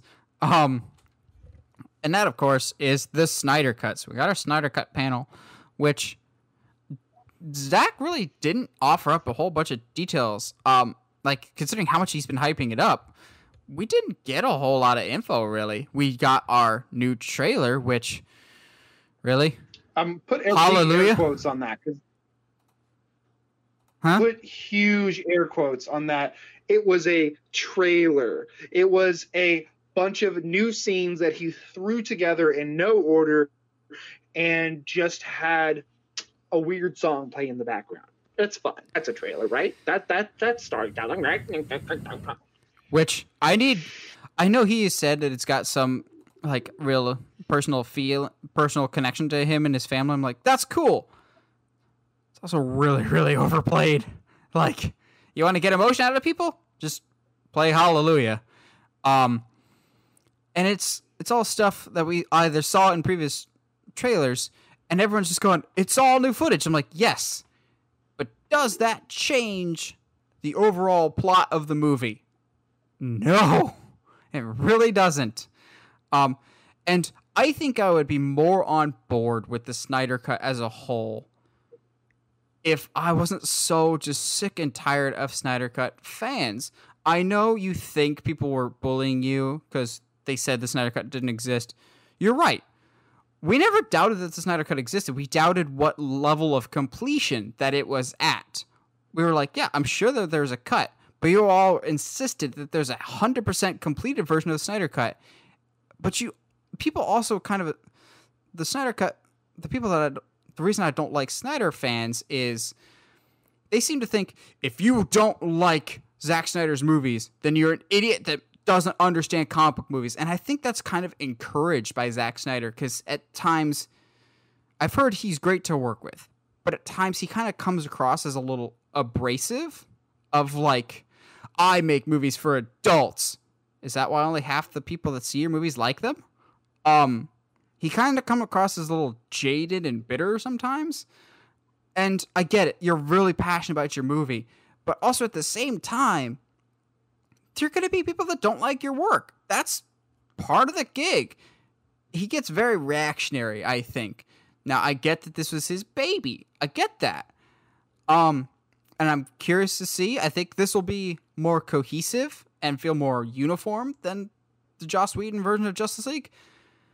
But I still think it'll be very Zack Snyder heavy because we see like the destruction of the Hall of Justice, which I'm like, why do you want to destroy everything?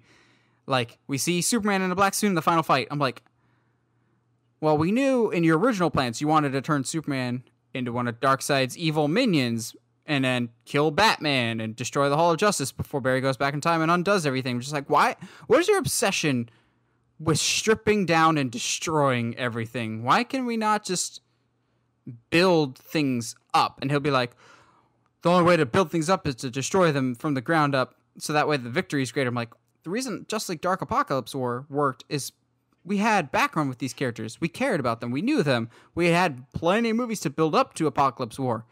This is just like, well, this is the end of my trilogy, and screw you if you don't like it. it means you don't understand comic books. I'm like, no, we've read plenty of comic books. We just have a specific style that we like, and it's comic books are not, nor have they ever been, my way or the highway. There's been so many different interpretations of so many different characters, and it always just annoys me going, I know the comic book, so that's why I did it this way. I'm like, there's been a lot of different interpretations. What you like may not be for everybody, and that's okay. But just him kind of being a bully, but also kind of encouraging this attitude of if you don't like my movies, you're a moron who just doesn't get it. It's like maybe we kind of just want something else from our movies. Um, and again, this trailer doesn't show to me that the movie that we were gonna get was any better than his previous outings. I like most of Man of Steel. I have an issue with the second half of it and it being completely lopsided and basically just nonstop violence, where it should have been spaced out a little better. Uh, but I hate Batman vs Superman, and I think it would have been more optimistic. I think Justice League is more optimistic than Batman vs Superman, but it would be a lot in the same vein. You could tell just by um, this movie, just by this trailer, it's like a lot of the shots are the same, just with that weird dark blue color palette that he really, really likes for some reason. Um, also, weird side note of he really does like him some Doctor Manhattan to the point that he turned Silas Stone into Doctor Manhattan by vaporizing him in the exact same way that Doctor Manhattan was in the Watchmen movie. But um, whatever. Also, I love that you shared a meme of it. All these Snyder Cut fans will pounce on anything Joss Whedon related for the Justice League, and will quick to defend anything even remotely Zack Snyder related. I'm going, y'all realize that Darkseid looks like trash, right? It was the funniest that because the, the meme itself was like, guys, P, P, PlayStation 2 uh, Darkseid can't hurt you, and then PlayStation 2 Darkseid, and it's the picture picture from the trailer and every every single person I've ever talked to about it, it like I mean since since this weekend, um, but it has been like, well, yeah, but it's it's Darkseid when he's younger before he's Darkseid. I don't care. Then why do the graphics still look bad? Like I get it, Zack. Yeah, like I get it, Zack. case. Okay, fine. You wanted to show Darkseid the 30 seconds that Darkseid's in this movie. Guys, again, Darkseid again, louder for those in the back that still don't believe it. Darkseid is not the main villain of this movie. It is still Steppenwolf. He's showing this to you just because it's something different, I guess. But Zack, I get you want to show Darkseid, but if your Darkseid special effects weren't ready yet, then don't show them. Because I think Darkseid will look better in the final version. But oh my god, did that look bad? And fans will be like, "It's better than Steppenwolf in the movie." No, You're, you're right. Steppenwolf in the movie. Well, Steppenwolf in the movie looked better, but not by much. That did look bad, but that was also time crunch. Zack Snyder's got a lot of time, but also, if your if your graphics aren't up to par, just don't show them. That's fine. There was no rush to show Darkseid here.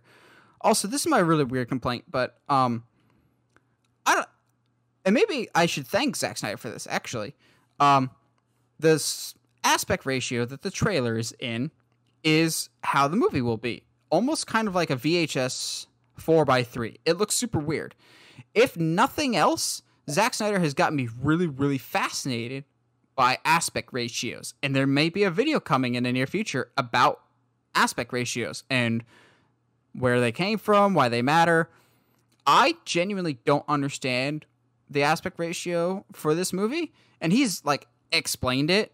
Um, but I'm going, well, still, how you're shooting it, doesn't that kind of go against what you hope to desire for this movie?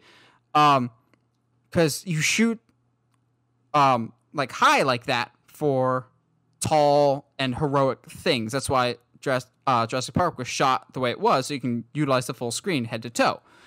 Well, why aren't you using you don't use the side so you can capture the height of stuff? Well, why couldn't you expand the screen a little more? And fans are like, he wanted to get the full image. I'm like, I kind of think he did it so that it wouldn't have the same aspect ratio as Joss Whedon's Justice League. So it wouldn't. It's another thing of you can't compare me to that because I did my own thing.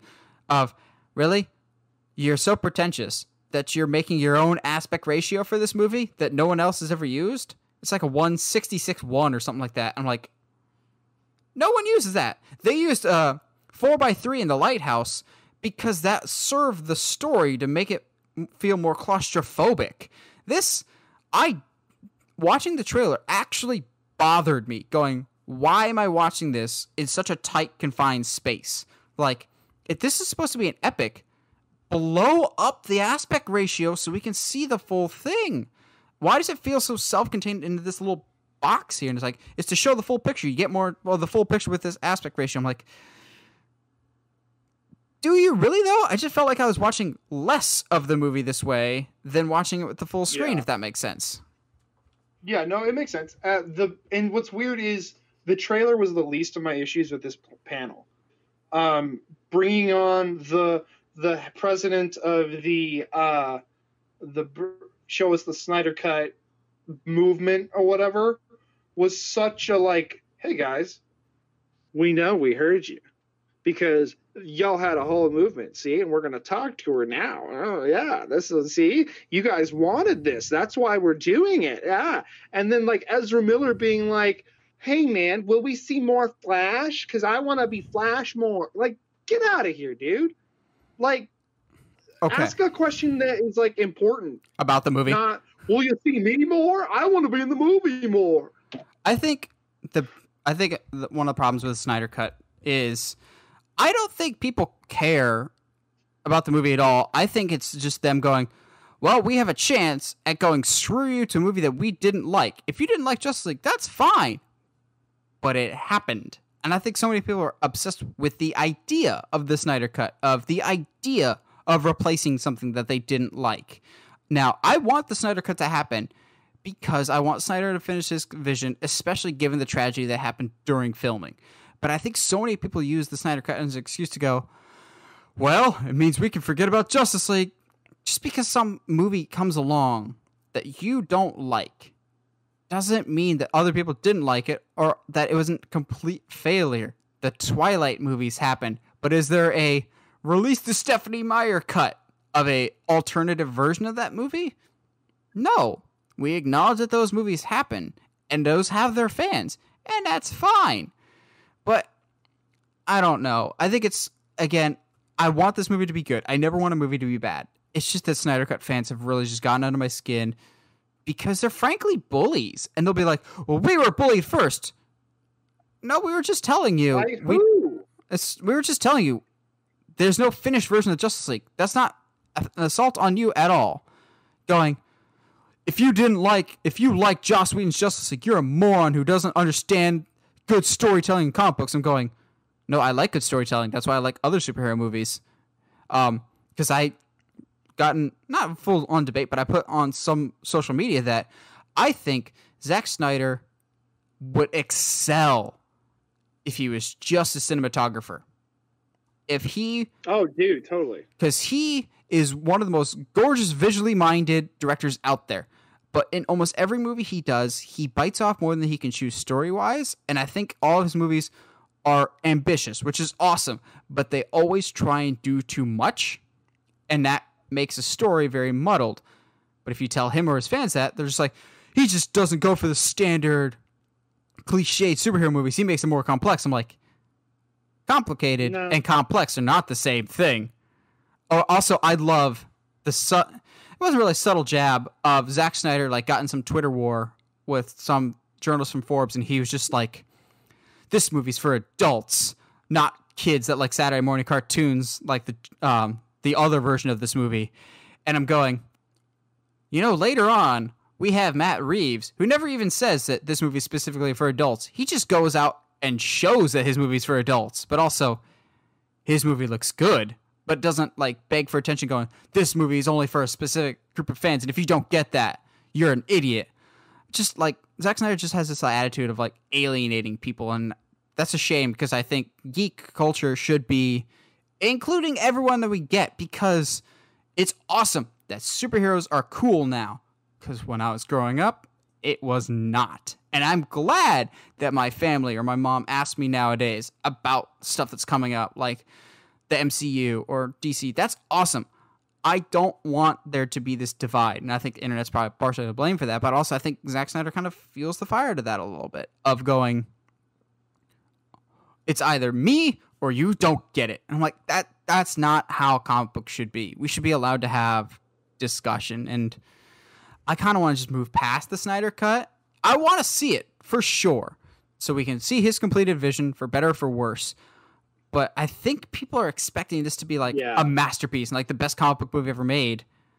When no movie can ever meet that standard. Also, we're not even stu- touching on the fact that it's not going to be all in one piece. Yeah. And uh, that might bar- bother me more. That it he's like, all right, we're going to do HBO Max, but it's going to be in four one-hour segments. Like, So we can get so the most TV show. So we're getting the most HBO Max money movie possible. Going, eh. Yeah, it, it's a TV. That that it's don't. Yeah, it's stupid. I'm. Let's let's move on to something that was reasonably cool. Yes. Yeah, so next up, we had the Black Adam panel, which I was kind of hoping, again, for some Superman, but we got nothing. We got something, I won't say just as good, because nothing would have been as good as a Henry Cavill Superman announcement, but we did get some nice surprises in the Black Adam panel uh, with some interesting concept art from the movie and a nice narration from The Rock, more or less explaining what the story of Black Adam will be. Of basically former slave turned demigod that is not a good person, but he was the person that his world needed at the time. But screw that, we get Justice Society. That's what's important to me. Oh boy. Let's go, bro. Like the I think my favorite line is they needed a hero, but they got me. I was like, oh, oh no, oh bad things are gonna happen. Um, but uh, we're getting Doctor Fate, bro. We're getting Doctor Fate finally. Oh, Doctor Fate and Hawkman and Cyclone, but dude. but you know Cyclone, whatever. Um, yeah, yeah, yeah, Atom Smasher, uh, Cyclone, sure, okay, whatever. But uh, yeah, Hawkman, let's go. Um, all right, off the cuff, who you want playing Hawkman? Nikolai Coster-Waldau from Game of Thrones, Jaime Lannister. Okay, I'm down. I'm down. I'm down. I'm down. Sure, sure, sure, sure. Cool, cool, cool. Bet, bet, bet. All right. Doctor uh, Fate, um, it doesn't uh, really matter just because they're under a helmet for most of it. No, no, no. You ready? You ready for this? You ready for this? I don't think you're ready for this. Sit down. You need to be. Are you? You are you sitting down? You are sitting down. yeah, I got numb butt because you're dragging this out so long. You ready? I gotta get close to my mic. This is not ASMR. Benedict Cumberbatch.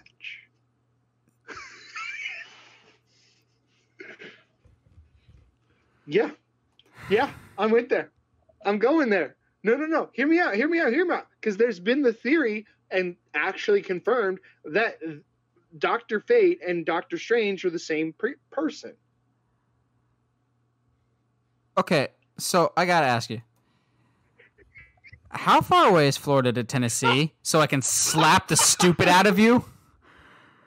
Cause, oh my! If I can call for Tom Hardy to be Wolverine, I can call for Benedict to welcome Cumberbatch to No. ship. this is even dumber than that. Like, Don't worry, be nice. Doctor Fate and Doctor Strange are the same person?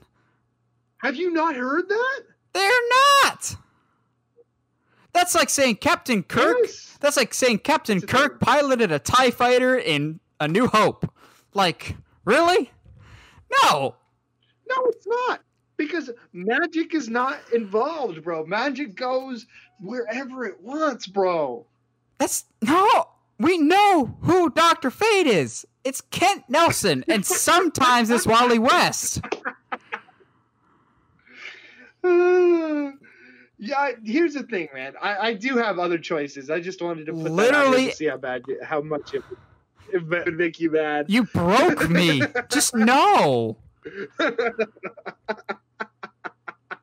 um, let's go with. Uh, I kind of want Edward Norton. No, I feel that would be, would be cool. Let's never get him near a Um, comic book movie again. Not performance wise, No, but just diva wise. Totally, No, he's a diva. no, let's totally do it. No, Let's do it. no, because you know his Let's ego will take over and Let's he'll try it. and rewrite the movie.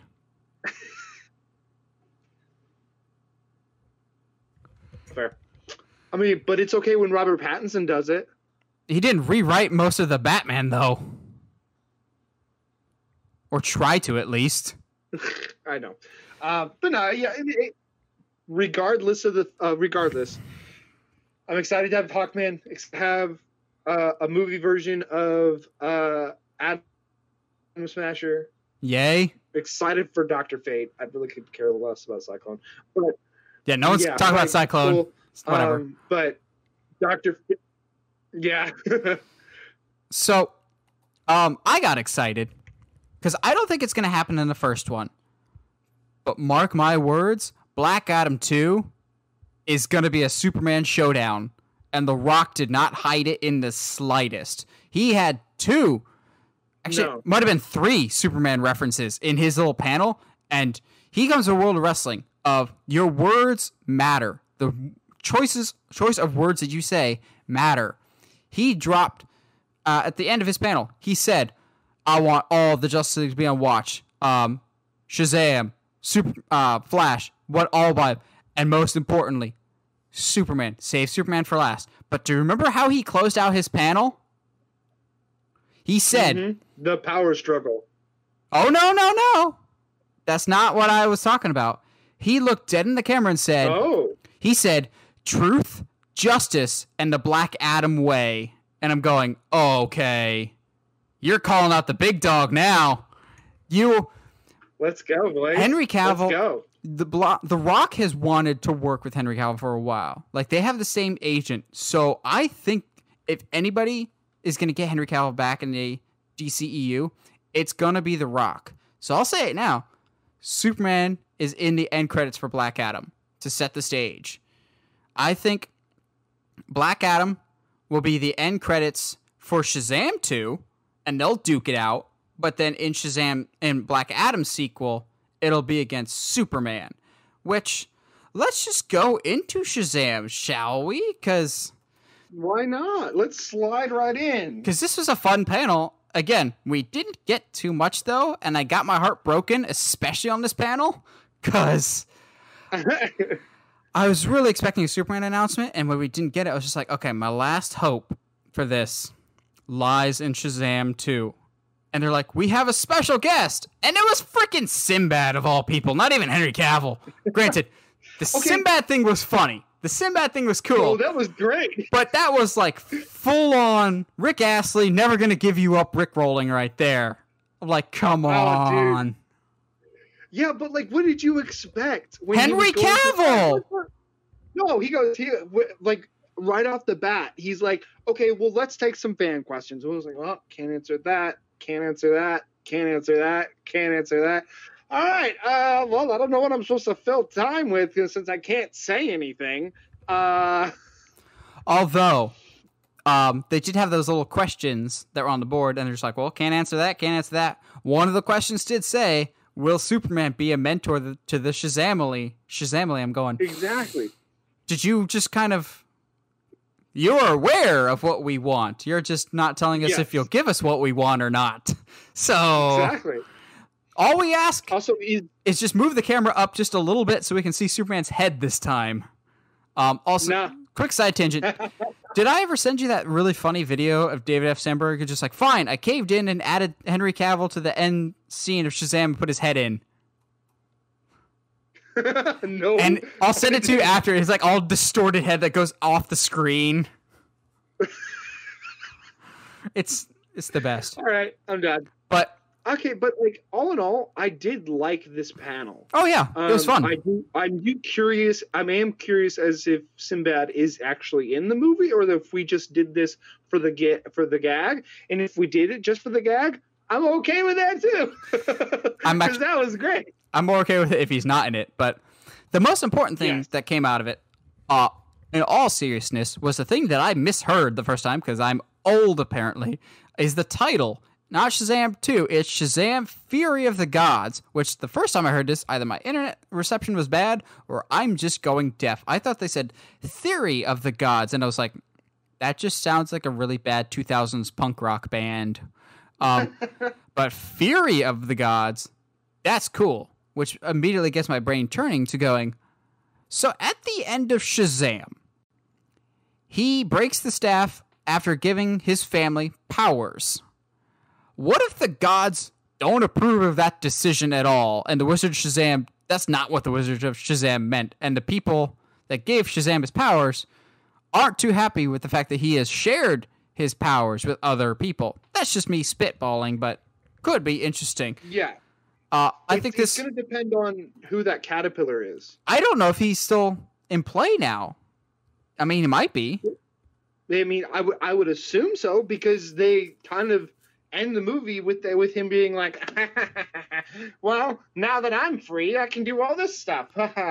Yeah. So, I mean, I would assume he would be in play. But Mr. Mind, Mr. Mind isn't a god though, and he has his own. I know that's He's got his own like Le- Legion of Doom kind of thing that he I don't- runs. I don't I don't know where we're going with this, man. I don't know. Uh, a lot could happen, um, and I'm going. I'm here for it. Honestly, I love this cast. I love Shazam one. I really let's go. I'm just ready for it. Let's let's let's go. Hurry up. So our last news, our not even news topic. It just feels like we've been covering news topics. Our last panel before the main event was the other video game, and oddly enough, the one that is actually set in the Arkham verse is Suicide Squad: Kill the Justice League, which we've been talking about leading up to this event. Um, and it's basically your um, members of the Suicide Squad. They didn't make it clear if it was just the four that we saw in the trailer or if there'll be others. Uh, Deadshot, who looks suspiciously like Firefly. Um, Deadshot, Mm. Harley Quinn, King Shark is a shark, and Captain Boomerang. Um, and they have to fight Superman and the rest of the Justice League. But something that they did not acknowledge in that poster that immediately made me sit up and go, okay, I'm interested, is it seems like Brainiac is controlling the Justice League. I'm going, anything with Brainiac, I'm there with bells on. Get me there Mhm. now because just yes. Um, however, the my excitement is like a balloon. It kept building and building. It looked really cool. The fact we're fighting Superman coming 2022. All the air just gets completely sucked out of that excitement going. I know Rocksteady that you haven't been doing anything since 2015. At least that we know. There's been two canceled games that we know of, but officially, uh, this is what they've been working on for a while. I get that we needed to hear something, but if we're still this far away, you probably didn't need to tell us anything. Because honestly, you got us really excited for a game that's probably about two years away still. Like, come on. Yeah, I mean that's fair. I'm I, I can understand your sentiments. Uh, I honestly forgot what panel I was watching and forgot what game was let was left to be announced. And um, when they opened with that shot of Brainiac's ship, I went, "No way!" You were thinking Injustice 3? I was thinking a Superman game. Okay, about that. Yeah, That's what Rocksteady was working on before Warner Brothers told them no. And I'm going, screw you, Warner Brothers. I want a good Superman game, Rocksteady is probably the people to do it. Um, but in this game, it seems like you're going to fight the Justice League, but then once you've beaten them, you probably aren't going to kill them. I highly doubt you're going to kill them. It seems like you're going to take their powers, because if, forgive me, but it looked like Captain Boomerang had some super speed going on there. Yeah, super speed and some teleportation almost. which would explain how you're going to kill the Justice League. Which, if you're making this game and you progressively steal the Justice League's powers as the game goes on, who's that first person that you have to beat that'd be like, okay, yeah, the Suicide Squad could probably take them down? Martian Manhunter. No, Jeez. no, I think he's too powerful. I go Yeah, Hal Jordan Green Lantern. Just be like, here, here's some yellow, some Sinestro. Hey, your girlfriend's dead. Oh, thanks for the ring. Bye. See you later. like, I like Hal. super, super cash. Like I like Hal, but he's he's not my favorite Green Lantern. And also, I think power level wise, Hal Jordan may be a little overrated. Um, because for a good guy, he seems to not be good a lot, or you know, Yeah. get bailed out by sheer dumb luck or other people's hard work a lot. Yeah, well, he's there to inspire. So uh, that's all I'm. I can go on with that. Um, no, yeah, it could be fun. That that uh, honestly, my favorite person in this trailer is genuinely King Shark. He's always the best. Oh, he's so great. Uh, yeah, I'm excited for this game, even if, um, again, I would have liked a Superman game or even more Rocksteady Batman games. But Rocksteady, despite what you think about Arkham Knight, I like the entire Arkham trilogy, so I trust them enough to go with this. Would this have been my top pick for them to do? Heck no, absolutely not. Um, but I will still give them a chance to give them the benefit of the doubt. So, last but not least, the main event, so to speak, was Matt Reeves' The Batman panel, and he dropped a trailer. Now, I love nothing more, because I'm just that jerk, I guess. I love nothing more than when online leakers are way wrong. And they're proven to be the frauds that they are. Because there's so many people that are like, I have the inside scoop. And I'm going, really? You're a disgrace to journalism. People just think they have scoops. Because I remember for days leading up to this event, we're going to get this awesome 30 second teaser of not a whole lot of shots, um, but basically Batman um, being interrogated and have a gun pointing at him by Gordon, and he's going to get evidence from the GCPD uh, in their morgue. I'm like, whatever, weird dude. Um, but that it, rumor kept floating up. Who the heck spewed that out there, but because that's not what we got. We got something a lot better. We got a full like two and a half minute trailer. Um, but we'll get to the trailer in, in a second. We're gonna talk extensively first about the actual panel itself because Matt Reeves, with each passing word that he said, my height meter just got higher and higher because it's just like he was spoon feeding me exactly what I've wanted to hear for a Batman movie for the longest time. He's just like, um, when we were designing the suit this time around, we specifically designed it with fights in mind. I'm going, oh, and oh, was that proven in the trailer? But we'll get there. yeah. I was just like, this is a year two story, so it's not fully an origin, but he's not fully the Batman that Gotham knows or that we know yet. The city doesn't fully trust him. The villains that we know are there, but they're not the fully realized versions of them yet. Um, we haven't really seen him as the world's greatest detective yet, and so we wanted to focus the detective aspect of this. Everything I'm hearing is just like, Yes, let's go. let's yes, go. Oh. yes, yes, yes, a thousand times, yes. Um, and it was just great. Um, it was confirmed finally that this is a separate universe. It's its own universe in the multiverse. It's not going to be connected to anything else. That was confirmed by Walter Hamada, so that lays that to rest once and for all. And is confirmed to be a year two. So it's not full on origin, thankfully, because I like Batman Begins and I like year one, but we don't need another year one story.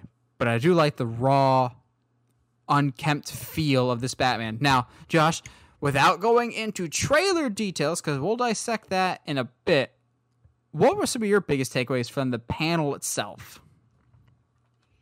Um, definitely his bit about all the thought process that went into the suit, to the car, to the bike, um, and then to the story itself. Uh, and I also liked how he said uh, Pattinson was very involved in all of it. He wanted to be involved in the design of the suit. He wanted to be d- involved in the design of the story. Um, and the more and more and more I love uh, I loved what Matt Reeves was talking about because it, like you said, he he was spoon feeding us, yes, but at the same time, uh, the more and more he talked, the more and more it became apparent that he knew what he was talking about. He'd done his research. He'd has a uh, he cares about the characters, not just Batman, but he cares about the characters in general in this universe. And it's one of the it, more and more and more. It was like, okay, this is in the right hands. Apps like let's go. Um, yeah, seems like he he's able to. He's got a storyline in mind over the three movies now. Not like, all right, make this first one, and if it's successful, I'll make two more. It, he's like, no, I have an arc figured out for these three movies because, especially with him, to become aware of corruption, and that is what spurs him, and especially into how it affects his family. So it was like, all right, dude, you you understand this. Also, hashtag Thomas Wayne is actually evil confirmed. Let's go. Which I've seen some people complaining about that, but I'm like, that's that's nothing new. Recent media has toyed with the idea of Thomas Wayne not being the perfect person we know. Like the Telltale games did that, the Joker did that. I'm not opposed to that at all. I think that's an interesting spin. Let's Oh, t- Sam. dive into what, no joke, I think might go down as one of the best trailers I've ever seen. And I will, Yes. I'll be rewatching this every day till this movie comes out. Like up till today, Dark Knight Rises is probably my most viewed teaser trailer of all time. That and the first Man of Steel one, just watching over and over, trying to get details. This, good lord, it's beautiful. Oh my god. So the funny thing is, um, it opens with that sound of duct tape. Um, when I showed it to my dad the next day when we were working on Heather's car, um, you don't see anything yet. You just hear the sound. He's like, sounds like duct tape. Cut to the next shot. Oh, okay. Um, so we see this Oh, this person being duct taped, which we'll we'll go into that in a second. Um, when our tinfoil hats come out. Um, but also I didn't notice this until my rewatch of it, my second, not my fiftieth. That dude that's getting his uh, ta- head um, duct taped is still alive when he's getting duct taped. If you that breathing is not coming from our assassin. I think that's someone that's being duct taped alive and can't breathe. I'm going, oh, that's even darker. Um, but then you got this great music kicking in um, with Gordon checking the crime scene. And again, he sees this little note, which again will break out the tinfoil hats in a little bit. Of there's a very big detail there that not enough people are talking about. Uh, but he's like, does this mean anything to you? And then quick cut to our new Batman. And I squealed with delight seeing that, just going, oh my god, that's suit, and that's Batman, and the chin, and that's Batman, and it's beautiful, and it's Batman. And oh, it just got better from there. Um, we get all this quick cuts, we see Zoe Kravitz in a not not quite Catwoman outfit yet.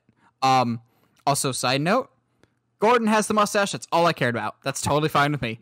He can, he can be whatever race he wants to be, but mustache is all I that matters. love who they got.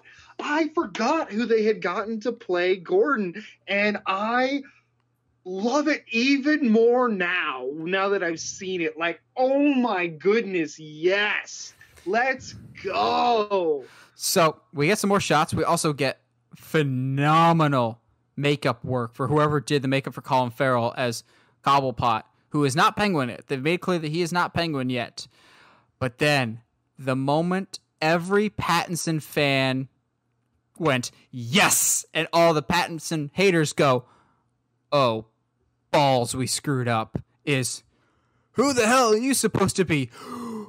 Mercy killing. Except for the fact that, unlike Zack Snyder, he doesn't actually kill. And some people are like, how do we know he didn't kill that guy? I'm like, have you ever watched any any fight ever? Like, he's still alive. He's just humbled AF. Like, yeah, in, in, in typical Batman fashion, um, he's not dead, but he's definitely not going anywhere anytime soon. yeah, he's humbled for sure. Jeez. But also, we don't cut away from that. It's not like it was shot John Wick style as opposed to Taken 3 style of we see him putting the beat down on this fool, but it's all in camera as opposed to quick rapid cuts to show that it's clearly some stunt double. Um, we see that this is Batman laying the hurt on this guy, and then once he's down, still putting the hurt on him, as opposed to some previous movies of one punch and you're down. For anybody that's been in a fight, one punch can theoretically put it away, but you typically need a couple more shots to really send the message. And oh my goodness, the look on those criminals' faces, the message was sent. Because one kid looks like he's genuinely crying. And Yeah. then, and then, what we all Dude, expected to happen. Ooh. So there's always that like almost meme like of oh, I'm Batman. And I think if he said I'm Batman, it would have been turned into a meme. But he looks up and goes, I'm vengeance. I almost crap my pants going, Kevin Conroy salutes you right now because oh my god, I will die happy if in this movie we hear Robert Pattinson go, I am vengeance, I am the night, I'm Batman. But not just I'm vengeance and meaning it. Make fun of Christian Bale's Batman voice all you want. But Robert Pattinson, that's a Batman voice. Like, Yeah. oh you my understand him. yeah, which that's actually Christopher Nolan's fault, not Christian Bale's. That's a side tension for another day. Um, but that's like Yeah. okay, I am terrified of you. Um, which is another thing about this trailer. No matter how many times I watch this, this is the first time I'm feeling a specific emotion about a Batman movie after watching the trailer. I'm not. I'm man enough to admit, the first time I watched this movie, the first time I watched this trailer, I was excited, but also kind of scared. And that's the point. Like, this is dark. I love horror, so I want to be scared. But this is dark, and I'm afraid of this Batman. I'm uncomfortable by this Batman. And that's a great thing for sure. Because Batman is not a nice guy. He doesn't kill people, but he's not a nice guy. And at the end, when he's got the uh, cowl off and he's still got the eye black on, because of course he would. I hate when it just magically disappears in Dark Knight Returns when he takes the cowl off. I'm like, no, he's still got that smudginess, but he's looking down. I'm like, that man is not okay. He's still got Yeah. something going on, and I kind of love every minute of it, Josh. I know you love the trailer, but um, give me a breather here for a second, will ya? Yeah, bro. Like, first of all, um, I like I think I posted it on the Instagram. That makeup for Colin Farrell is incredible Mm-hmm. because I mean I I know I don't know about you, but I mean I've said it kind of already with uh with Gordon, but I had kind besides Pattinson, I had kind of forgotten who they had gotten to play other people, and I had no idea that was Colin. And even if I now knowing, I've watched it back, and I still can't tell that it's Colin. Like Mhm. holy cow, it's incredible. Um, the little hints of Catwoman are going to be fun. Um, they, I, I like that the interactions that they have are both of them basically being like, I don't know what to think of you. which is just their cool. relationship in a nutshell. Always. Yes. Yes. Also, Colin's line when he's getting chased towards the end of the trailer, he's like, "Man, this guy's crazy." I was like, "Yes, he is. Let's go. I'm down." And that Oh, Batmobile. man. I don't Um, care what people say. That yeah. Batmobile's sick. Yes, it is. Uh, the one thing that I have seen people say in reference to the guys with the painted faces, they're saying, "Oh, the Joker confirmed." Those are skeletons, not jokers. I, I dislike it. Yeah, uh, let's save Joker. It's fine. I'm okay with this. I'm okay with the plot we have, guys. Um, I am vengeance. I'm super down. Let's go. Um, also, given what information Matt Reeves has given us through that panel, and given what you and I have been hinting at, I, can, I would dare say, I would dare say that uh, Riddler is confirmed as a serial killer, Oh, and yeah. I think, I, I think uh, Court of Owls is definitely involved. all right. Yep, it's time. It's time to. We need an alert or something. Put on the hat. It doesn't work with these headphones, but imagine it's. I'm just gonna hold it. Whatever. It's gonna. It's gonna. just gonna hold it. It doesn't work for these headphones, but okay. People, imagine. I'm gonna fix this for a second. Um, but so Josh, why do you think the Court of Owls and Riddler? Well, we know Riddler's involved, but why do you think Court of Owls is involved? um, based on what Matt Reeves was talking about, uh, traditionally the story of uh, the Court of Owls does involve Thomas. It, to my knowledge, it's one of the first times that Thomas is mentioned as potentially not a good person, potentially as somebody who is involved in you know nefarious things. Um, so the fact that Matt Reeves was talking about, you know, part of Batman's investigation is that he finds that there's a lot of corruption in the city, and that is something that spurs him into action. And then he is consistently asking, this is all like Matt Reeves' words, he's consistently, because of that revelation, consistently asking him, okay, well, what's my spot in this? What's my parents' you know spot in this whole massive Gotham conspiracy. And the only thing to this point in canon lore that's that big is the Court of Owls. And uh, dude, let's go. So glad you Let's said go. it as I'm awkwardly balancing my hat because it's important for this. You're missing some very important details, my friend. I mean, that's fine. I didn't want to. I didn't want to get say everything. I you needed to talk at some point. Fair enough. Fair enough. So everyone's going talk about that awesome Batman introduction in the trailer of he gets the card from Riddler. I think the card's from Riddler, but I think the court is behind Riddler's choices. And I've been saying that since remember I think it was like episode 15 or 16 when we had pitch our Yeah. Batman movie when I said I want serial killer Riddler for the first one with a tease for Mhm. Court of Owls at the end. Because we've seen this trailer millions upon millions of times already, for those that might have missed it, on the front of the card that Batman gets at the crime scene, it has a skeleton and an owl. Mm. And I'm going, but also, I can't take credit for this. This is a, an idea that's been floating around for a while. The opening shot, we are assuming that is Riddler because it's Yeah. leaving the riddle. What other? It looks like he's wearing glasses of some kind. What if those are goggles? And what other hitman do we know that wears goggles for Um, a secret I organization? what is it? Uh, uh, I think there's a there's a talon. Yeah, I think talon. Yeah, I think that's a thing. But I also, also got like a lot of like hush vibes from him too. that's though. that is also a theory that people have is that he is um that Riddler's Hush. But given the Yes. backlash of the Hush animated movie, I don't think Matt Reeves would go down that But route. see, the only reason I hated hated that from the Hush animated movie is because they played the whole movie up to that point as business as usual. Now, if you go back and you weave threads in, so it's not like, yeah, it's his best friend, just like in the comic book. oh, pull the car- carpet under, see it's Riddler. I think I'd be less upset if you were if there was more hints and more like, well, I don't know. Like, I know I know this story, but this there's a lot of stuff that gives me doubt. So I mean, I think it's possible to make Hush Riddler. Um, But also, Yeah. like you said, um, another reason why Batman Hush, the animated movie, failed is because they're just like Riddler's back from the dead, and we're going. He was dead in this universe. You never set that up either. Um, yeah, where did where did that come from?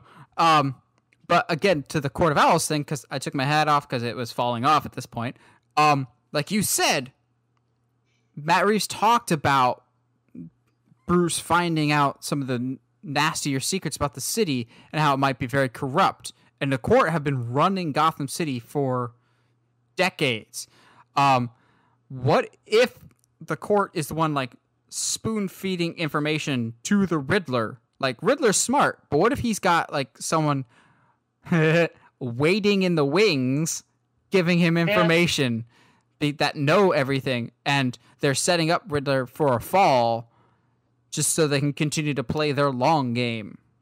Just, mm, just. I think Court of Owls will be something that happens in the not too distant future. yes. The other thing I I actually had a thought of is that voice we hear. I don't. I'm not entirely convinced that that's Riddler. The um, what's If if what's the price for your blind eye? yeah, oh, and the uh, What's your part to play? if this is um just the the face of justice please do if yeah uh, please do not lie whatever i'm not entirely convinced that that's li- that's riddler i can be wrong i'm wrong most of the time unless you're static shock um and but i i'm feeling good i'm gonna say talons in this Yeah, i'm feeling good Josh gets one thing right, and he's just gonna feel good for the rest of the year. Josh could Josh could bat one for fifty in predictions, but that one was a grand slam and a bomb of the ninth in the World Series, so he doesn't even care anymore. he's just gonna be set for a while. But like Josh, you thought Tom Hardy was gonna be Wolverine, and he'll be like, "Well, I got the Static Shock thing right." yeah, I mean, I mean to be fair, it was like it is a grand slam at the bottom of the ninth. Like, bro, like nobody saw that coming. So And the nice thing That's is, and the nice thing is, because I have to do it, Josh didn't even have to hit a trash can to do it. oh, that's mean. That's that's my. Hey, man, Astros cleaned up the Rockies, so That's because the Rockies. I don't know what happened. Oh wait, I do. If this was actually like a season, this would be about July, which is when we normally fall off right off a cliff. Like we've nosedive. It's okay. I didn't want them to win this season anyway. I don't want anyone to win this season because, like, think about it. If you win the World Series this year, it's like winning half a trophy. It's like a consolation prize. If the Yankees win, they'll be like 27 and a half rings. Like, like it really you want a you want a World Series in a 60 game season. Like normally I want the Rockies to win the World Series. This is the only year that I'm like I don't care. Give it to the Indians or somebody. I don't care.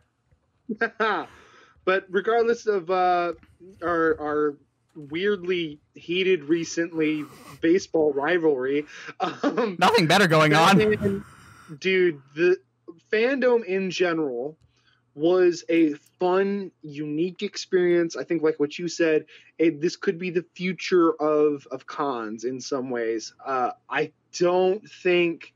I think once everything gets back to normal, uh, you know, they'll cons will, you know, kind of happen again. And I think in some ways it'll happen in an even bigger capacity.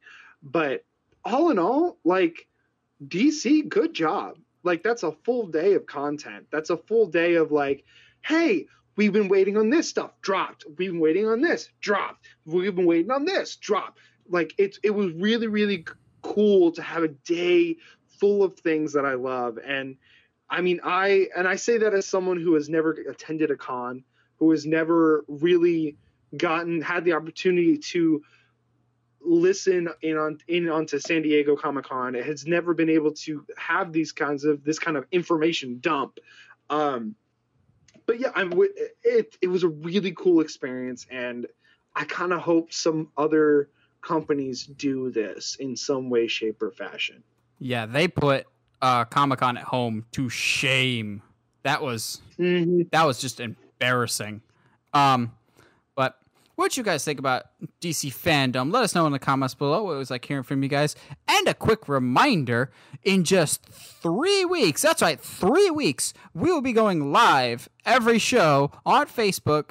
Uh, so you can join us there. Mark your calendars. In just three weeks, we'll be going live, and we'll be going live every week there on after. Uh, but if you want to catch us post game or how you catch us normally, you can subscribe to us on whatever audio platform you're listening to us on, whether it's iTunes, Spotify, Google Podcasts, or YouTube. And if you haven't already, subscribe to us on YouTube at Uncharted Media. And as always, stay sharp, movie guys and gals.